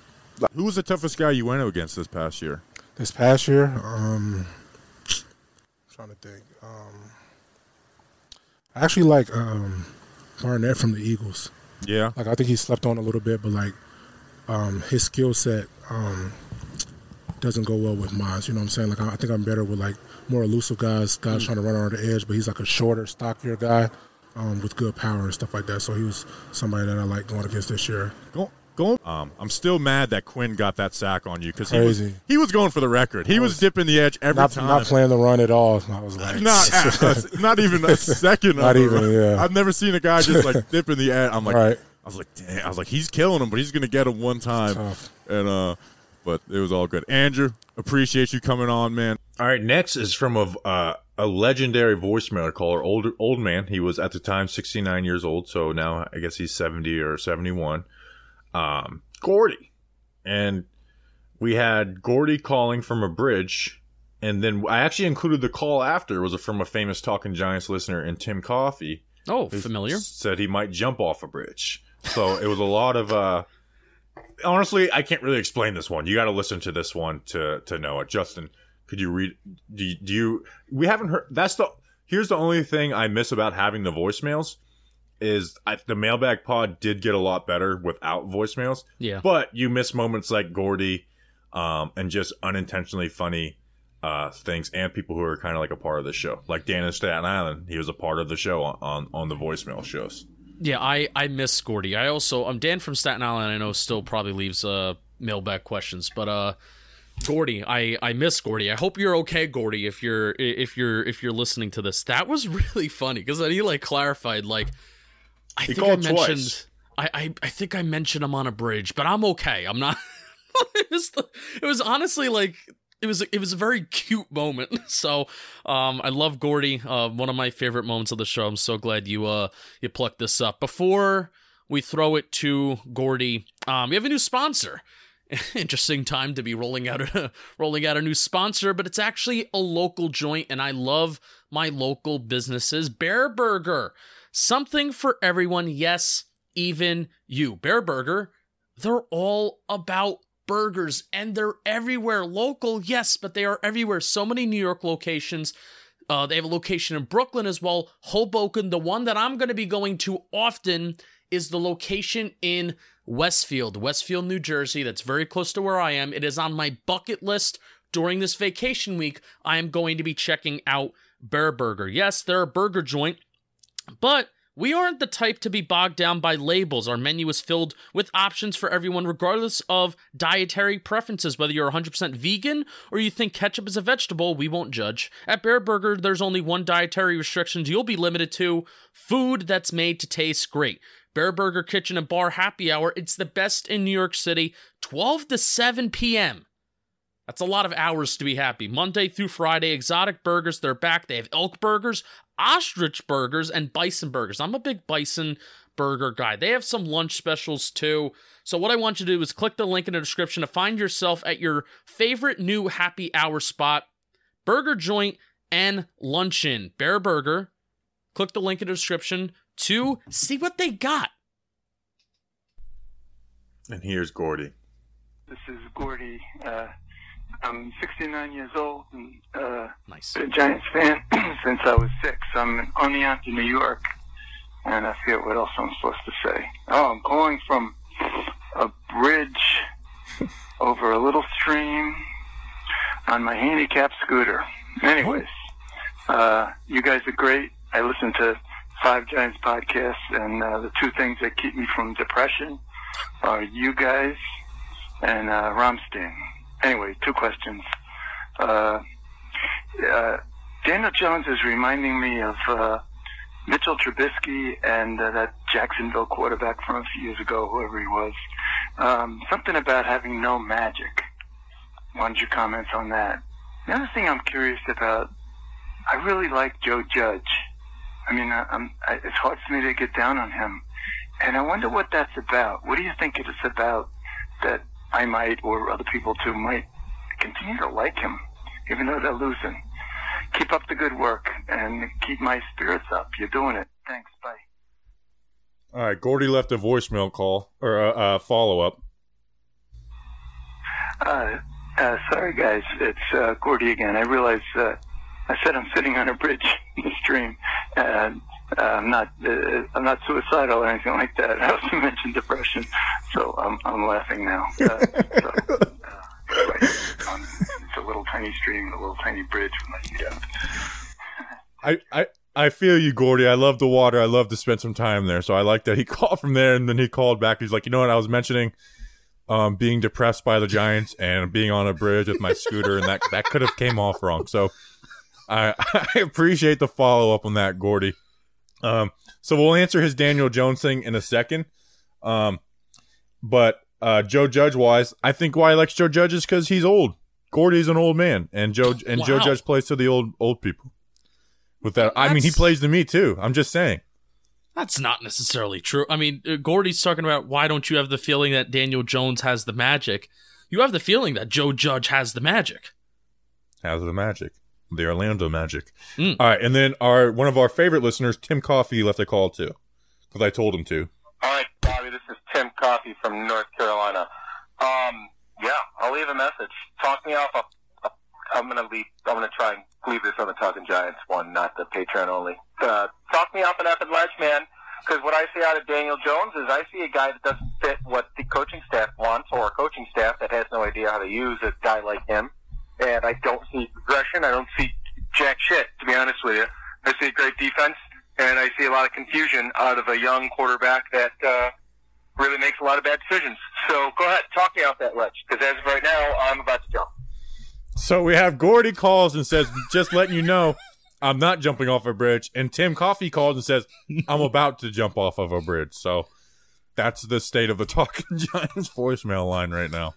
This me, is me what changing up the voicemail greeting has really shaken up our world. this is community in action right now. This is this is what community looks like. Um, what do we want to attack? Well, we already kind of we, we said Joe. Why do you like Joe Judge? Gordy, Gordy, uh, Joe Judge has the magic, or at least he feels like he has the magic. So I I think we answered that. So, let's talk about Daniel Jones. I, I'll let you start. I want to say I was so pissed off at myself Sunday night, or what was it, Monday morning, whatever, because we and you argued about that last throw. And then I went back and watched it, and I was and I saw it, and I was like, "Damn it, Justin was right. Justin was right." I was so pissed off at myself, and I was waiting for tweets about it. Got some YouTube comments.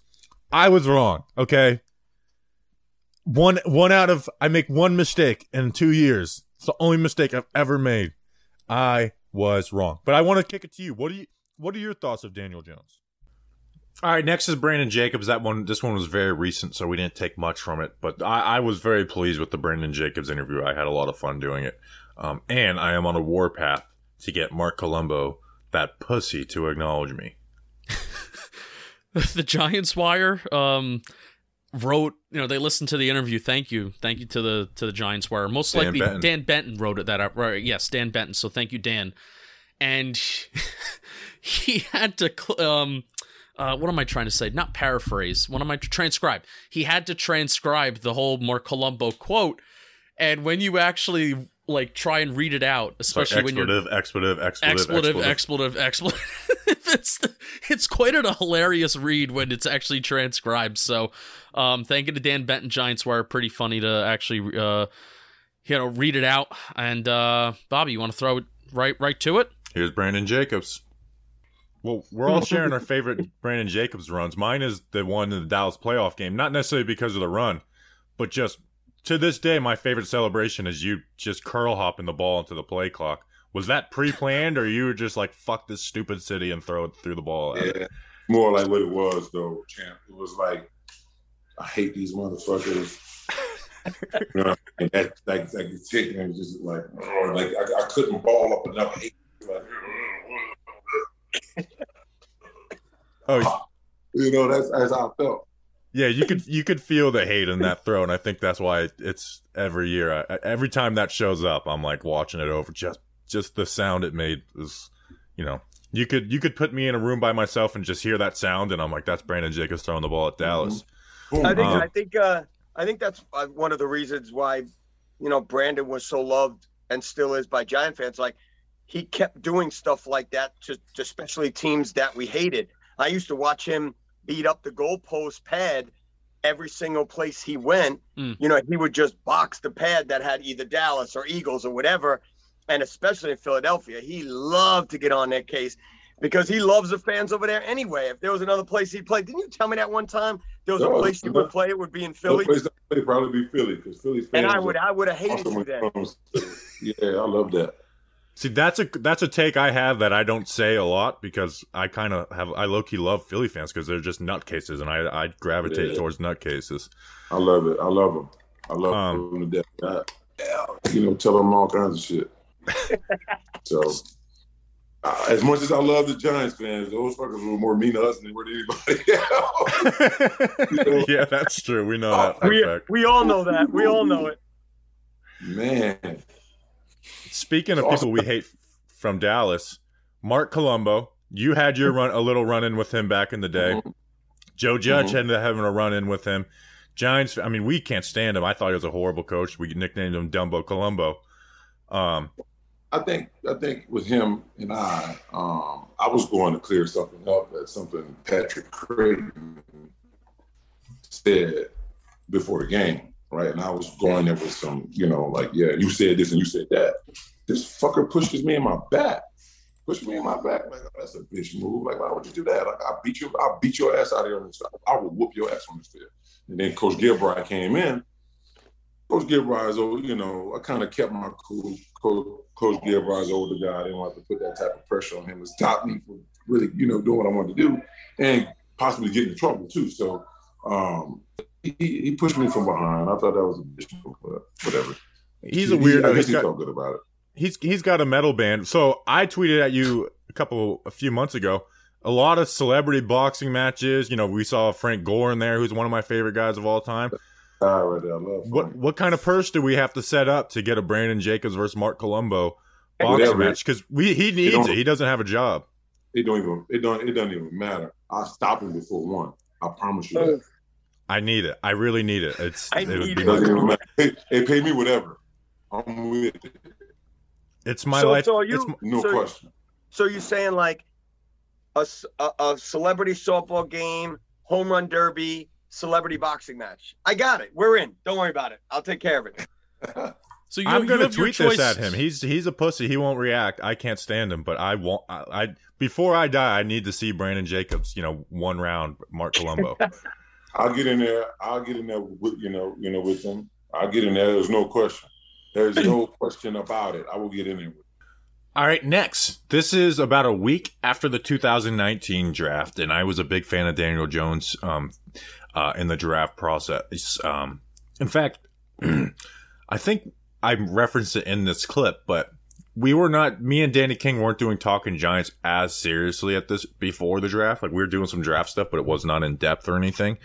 Um, but like so at first like we're like we hate daniel jones because we never watched him we just listened to what media people said and then we actually watched daniel jones before the draft i'm like i was like i don't i, I wouldn't be surprised if this guy's the best qb in the class um and then when i really dove, dove into him i kind i did fall in love with daniel jones been it looks like i'm wrong on that but but i did fall in love with daniel jones but here's something i will stand on the media conversations around daniel jones sucked they were they you know what they were? They were like me three weeks before this rant. Lazy. They were very lazy and I went in on them. So I, I love uh, you know, some of my favorite content is, you know, my podcast rants.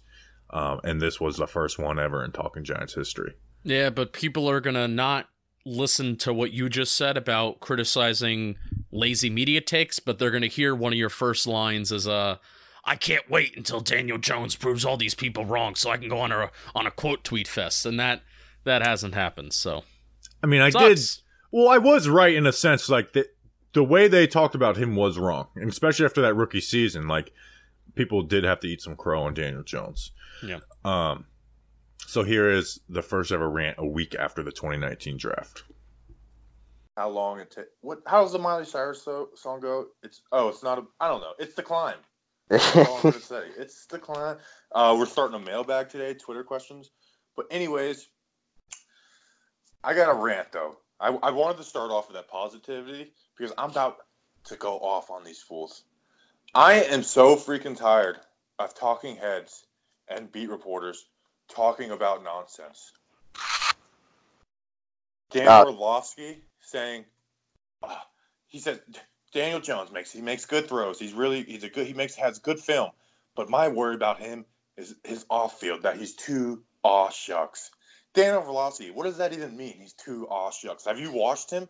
Like seriously, And he, I, I mean, Dan Orlovsky, like he does break down film, but it's like, what are you talking about? Are you just looking for a reason to not like the guy? What do you mean? Aw, shucks. You mean the guy who rips the ball out of a running back's hand on fourth and one to get the first down when he's getting tackled?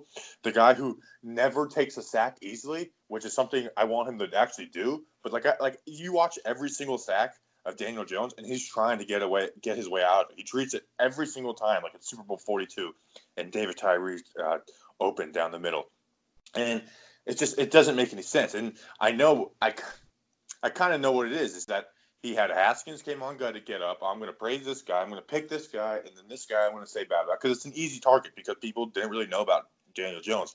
Likewise with us. I mean, I was talking on on my buddy my buddy's show, the Sports Hour. Go check him out.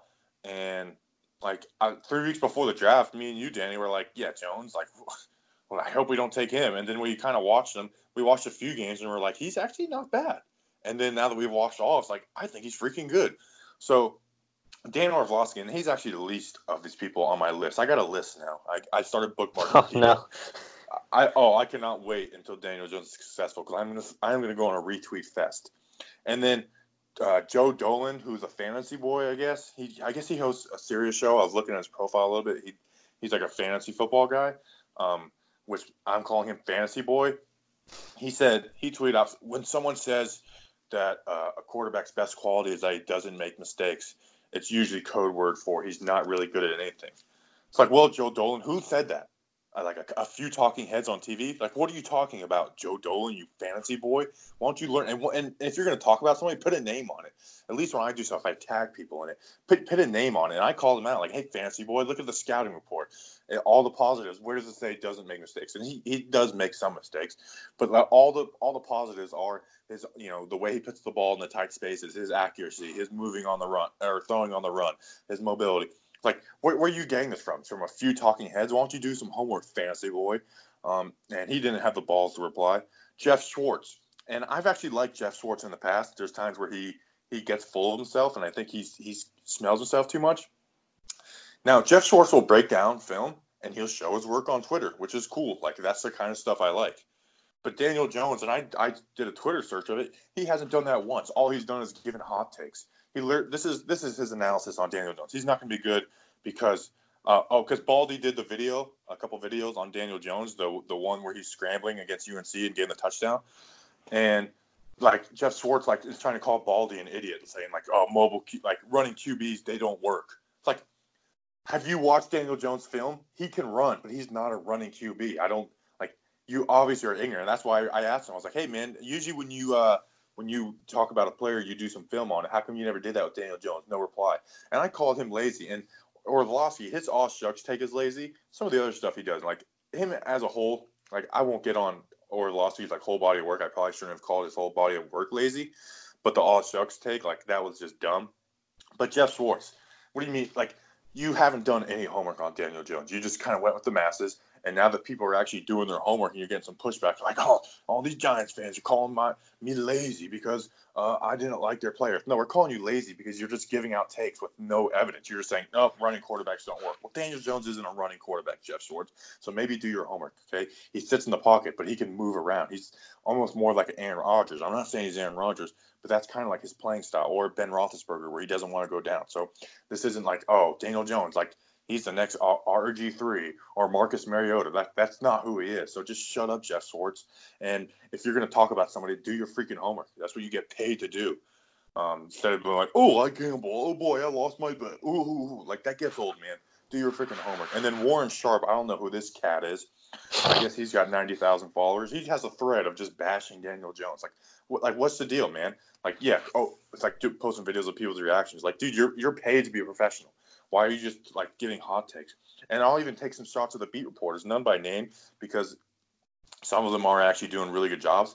But if I see one more story about this person says Daniel Jones would have been available at 17, or this person says Daniel Jones would have been available at 30, I'm going to puke because I'm just so tired of seeing the same freaking story over and over again. Oh yeah, you're telling me people are talking about uh, are saying that they wouldn't have taken it. Oh, you think, guy? You really think that's what's happening? It's just so dumb. I mean, we have our first first round quarterback in 15 years, the first quarterback where it's no doubt he is going to start and be the future, not this Davis Webb, Ryan Nassib stuff. like this guy is the future, whether we like it or not, and whether he's good or not, he's going to get his chance. So like, if like, what's the point of writing these stories? Why don't you actually like learn about the guy and give us some substance? Just said the just same regurgitated crap over and over again. Like Dave Gettleman said this. If I was Dave Gettleman, I would never, I wouldn't say another word. I'd, I'd, I'd pull the Bill Belichick process and just be like, next question. We're on to Dallas. We're on to Dallas. Because every time I try and talk to you guys, you guys take, you take it and run with it.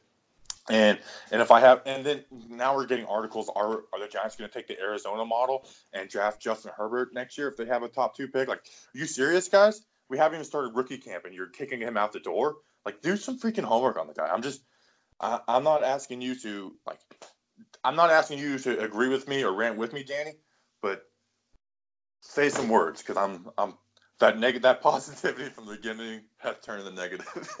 No, no, you're right. Yeah, obviously you're right. Yeah.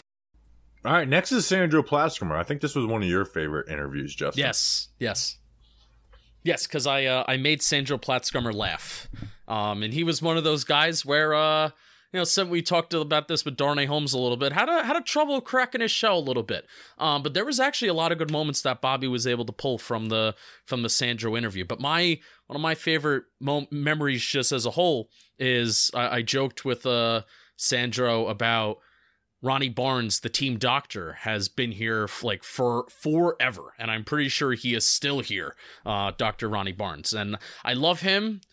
But it's also, do we actually like him? Because we look at the Giants' medical status on the team, and it's like, well, it's not very good. But who's the problem? I don't know.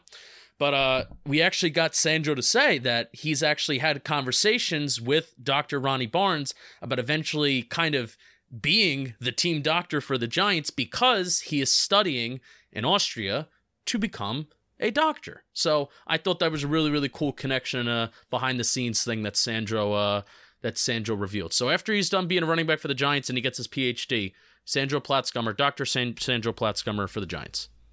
I'm I'm for that. Like when if he does get cut, like I am saying, let's hire Sandro as to the New York Giants in some Yeah. f- some facility, and then eventually he could be the team doctor. Like like I will be pushing for that.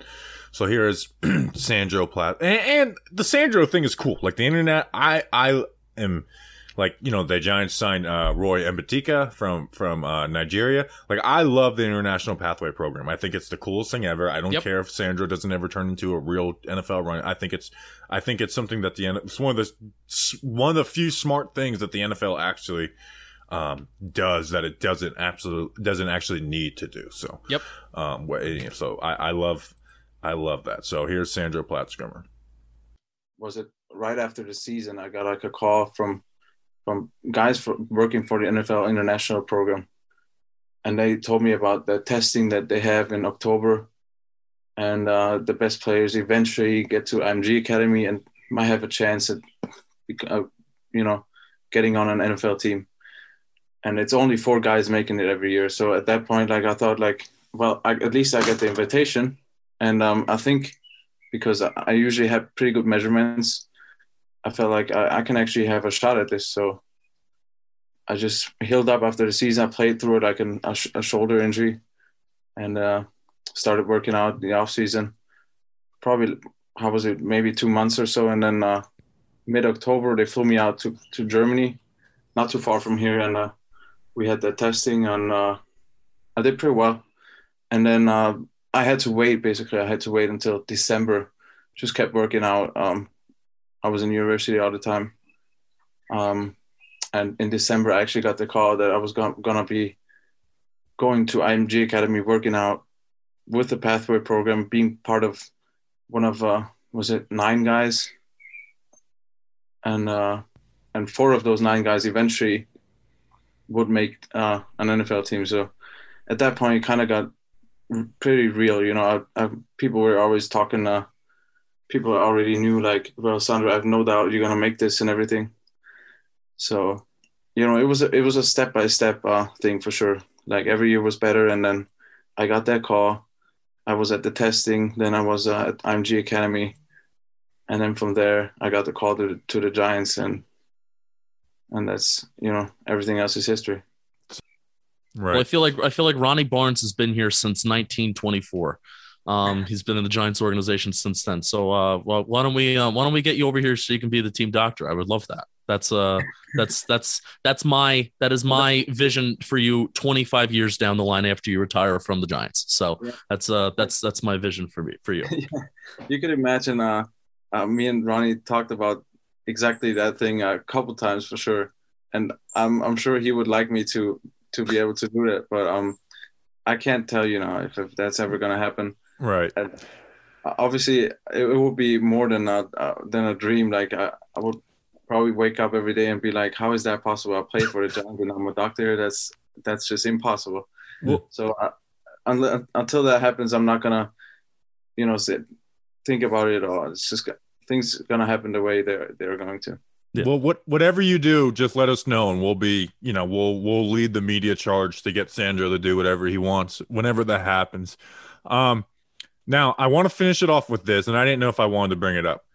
In 2018, you beat the Bratislava Monarchs 65 to six. Is there anything that sticks out in your mind about that game from other games? Because you, I mean, I'm sure you won a lot of big games. Is there anything that sticks out, whether it's positive or negative, from that game? uh there's always positive and negative from games um usually I remember that game i'm pretty sure it was the it was the first game of the season and i'm also pretty sure that um because Bratislava, which is they were they were a team that came up from the lower league, so we didn't expect them to be that great. I think I played for a quarter, maybe a half. That's how it usually hold, uh, goes when you play a team like that. And I remember because um, at that time I was already, you know, playing really good football in the years before, and I just tried to be in a even better shape in that year.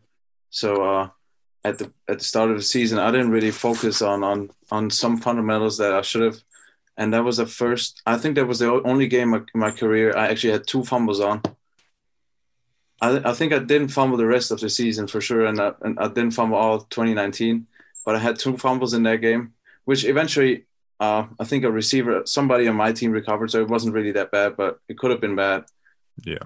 And I also remember, I think I had a, I think it was it was only was it four carries? I had like a 45 yard average on every carry, which was crazy. Yeah, so I watched the highlights. So I always pride myself on every player the Giants add. I go and do research, and I watch like and I watch, you know, because that's that's how we gain our following. Um, and then so when the Giants signed you, I'm like, well, how am I going to watch, you know, him? This is going to be highlights. So my best friend, who was my college football teammate, played for Bratislava.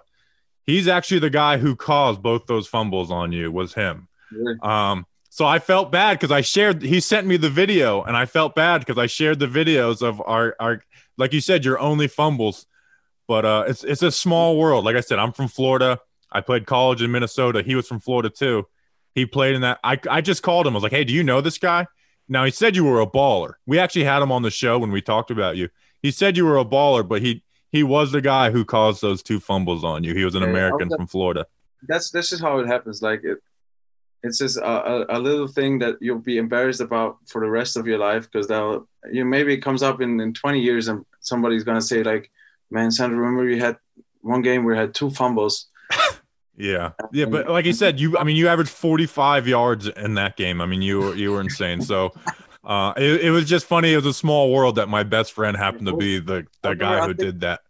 I, I'm not even sure if I if I was called the player of the week, but I, I know I had like 180 uh, yards on was it four carries, and I was embarrassed because I had two fumbles, you know, and, and that didn't really show up because we didn't lose the ball, but I I hated that game. So You, you sliced. them. I mean, both of them were him running from behind. You know, like from behind. So it wasn't like you know it was a big hit or and- and nothing. well, I don't want to make any any uh, excuses, but it was the first game, and my conditioning was really bad because uh, I was like I had like a hip flexor tightness going on for like all preseason, basically, like all the camps. So I didn't run as much. I didn't run as much as I used to. So I was after that first touch. I think the first play was a touchdown, like sixty yards or so Yeah. and then and I was already like my my my body was already shutting down. I was like I was not in shape in that game, and then and then on the second run, like even towards the end of the run, my body just gave up. So I just I just held the ball. I was already like falling over almost. So uh, Well, listen, after Sandro, game, I, I think I'm going to see him on the 4th of July. I'm going to tackle him from behind um, when he's not looking and, and get payback because you know we I'm a Giants fan before I'm a friend. So I'll, I'll I, uh, mean, I actually appreciate that because it, it actually uh, improved my ball security uh, over the next year. And you know, once uh, if you never fumble, you kind of get lazy with, uh, with with things. You know, you might not keep holding the ball up here because they're like, I, I never fumble anyways.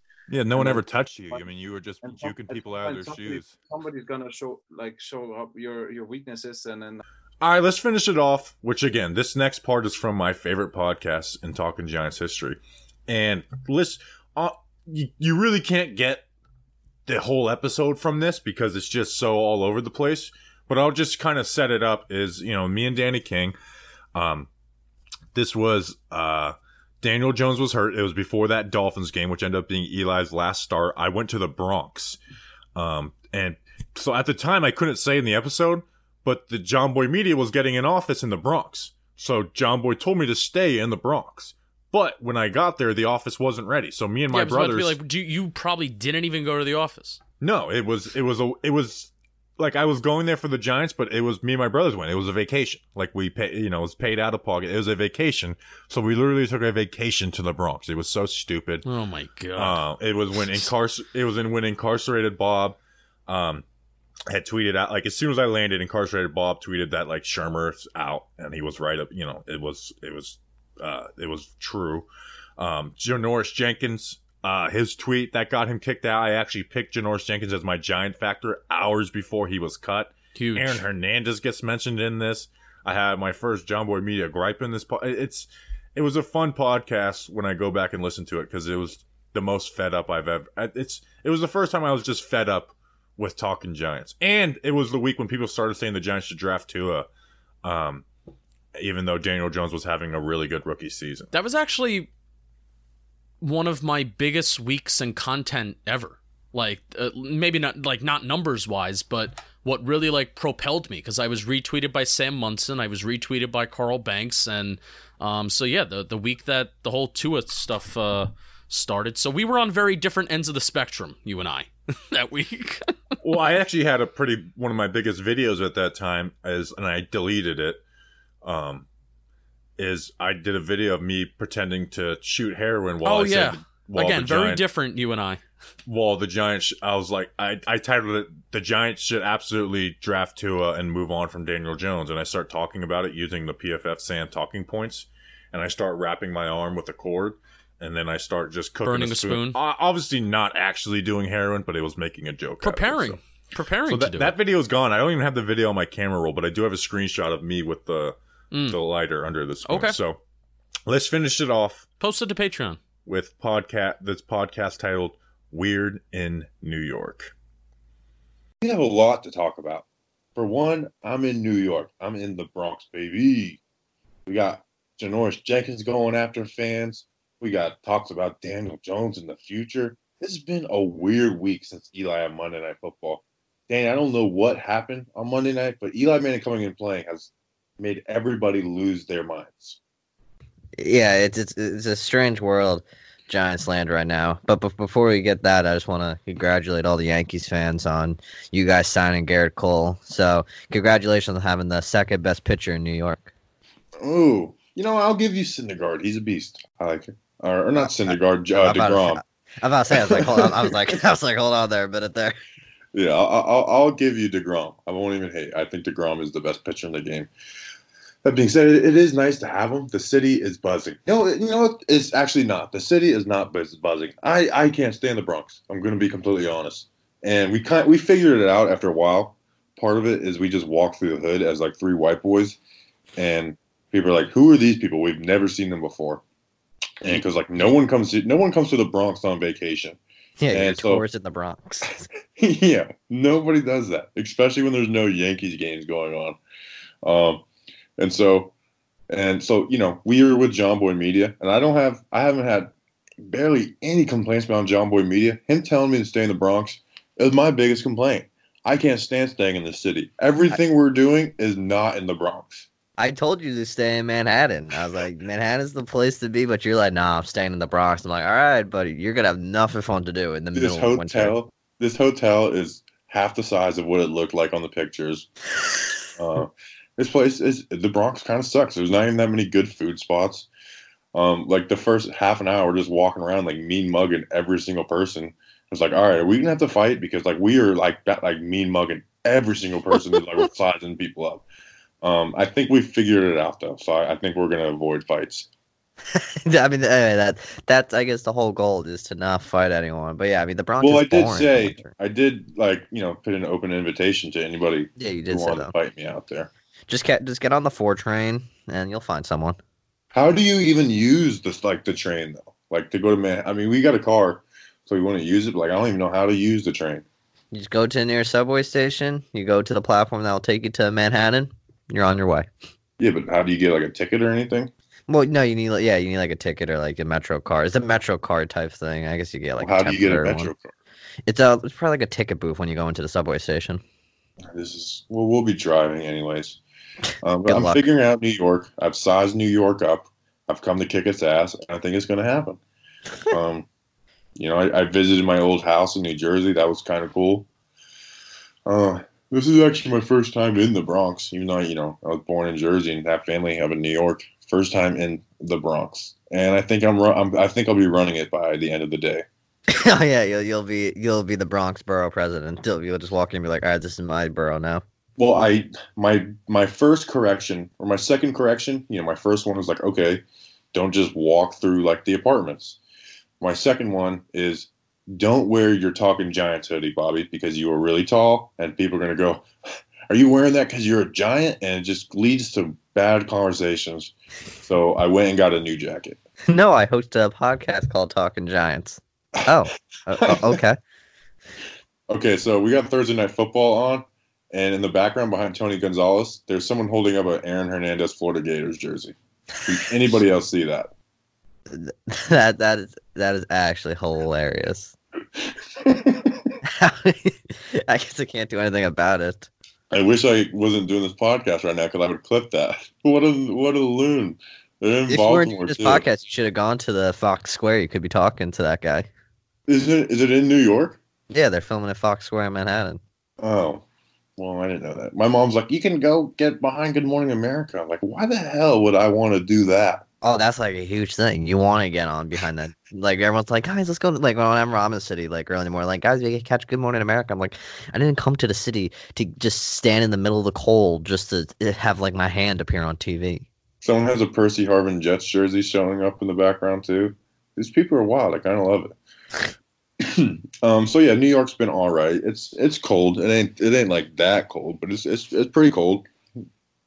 By the way, if this is your if this is your first episode, I won't even listen to the rest. Just be like, I'll try it again on some other time because this episode is going to be off the rails. Yeah, all right. Like we don't care about the Giants Dolphins. It's it's a game Well, that I'll like, be there, so I yeah, You, you'll, you'll be there. But like, let's be real. It's the Tank Bowl version two, and like no one knows what's gonna happen. The Giants could lose. It's not gonna be like a fun game. Like I checked like the announcers because I always like to see who's announcing just to know like if I'll be annoyed listening to them. It's like two guys I never heard of. I'm like, oh well, that's the sign of how bad the Giants are. I can't get over this guy's Aaron Hernandez jersey. Um, what a, what a wild move. Um, and I noticed nobody wears Giants gear in the Bronx. Yeah, I, the Bronx like it's. I feel like everyone only wears Yankees gear. Yeah. So I got my Yankee I got my Yankee beanie on and my black jacket. Oh, so you'll you'll fit in perfectly. Exactly. That's what I have. Like I got to go get myself a black jacket, um, so I can I can look like a local. um, and I just mean mug people. That's like my thing. That's your thing. Um, that's your that's your way. That's your way of avoiding controver- uh, confrontation. To be honest, Nah, just, just to make I- that person think that you might sh- like shoot them or hit them with brass knuckles. I guess that's the way to avoid I guess that's just I guess that's just how it is in the Bronx. When you're on the subway, you just don't make eye contact with a single person. You just like one day I'm coming back from um, the Mets game. They're playing. I forgot who they're playing. They're playing like uh the Indians, and like there's this guy on the subway, crazy, walking back and forth between the cars, like like doing like gun symbols, doing like like like throwing up like gang symbols. oh Like, yeah, he- those he- guys you avoid eye he, contact. he, he was just like crazy and i'm just i'm just sitting there staring straight at the other passenger across from me he's just walking back and forth And the worst part was we were the last stop, and so everyone got off the train at Times Square, and it's me, this other, uh, me and my mom went to the Mets game, and then this guy, he we're the only ones on the car, and he's walking back and forth, and I was like, oh, this could be the end right here. See, the way you get on the good side of those guys, or like you get them to not mess with you, is just go tell them about it, bro. Tell them, tell them you're right, man. Tell, keep on speaking that truth, even though they're saying the craziest stuff in the world, and they won't mess with you. It's a, it's a good tip. Are you planning on going to Times Square during your stay? I think I don't know. I don't even know what Times Square is. I'm I'm going. I'm we're going to Manhattan or whatever on Saturday. Anyways, should we talk some Giants? I guess that's what the show is for. All right, Danny, you got all the bulletins. You got the outline for the show. Topic one. All right, so the first story was uh, I found out about it when you tweeted it today because I, I, was I was in the parking lot having my coffee on my break from school, and then I saw you say something about incarcerated Bob. I'm like, oh god, what did this guy say? And he said, according to his source, according to All right, hope you guys enjoyed it. Uh, those of you who listened to the whole thing, I thought this was pretty cool. We we won't do we'll do another best of in three years. So 2023, 2025. This episode, July, whatever that is. In fact, I'm going to find the date. Will be our next best of uh, Giants podcast, Justin. Can't wait. Over two hours this was. So hope for those of you who work long nights, work long days, uh, and you and you enjoy these long shows, or if you took a couple days to listen to it, I hope you enjoyed it. Yeah, so it will be on. Wow, July 4th is on a Friday that year. So Wow. Maybe we'll do the 4th of July mailbag on July 3rd and then Okay. or right. or I don't know what we'll do, but we'll um All right. Well, we'll, we'll we you know time. what? We'll plan that in 2025. I thought we Mm, were going to sounds plan it good. Um, so we appreciate you guys. Friday we have a bleeding uh, blue episode. We're talking about the uh, you know uh, wh- what's the name of the thing we're watching and then All right, so about? we're gonna we're gonna watch the 2011 America's game, and then I also figured that Snacks doesn't really get a a really good opportunity to talk about his emotions and his feelings on the Giants this year. That maybe we can even do that with Snacks a little too.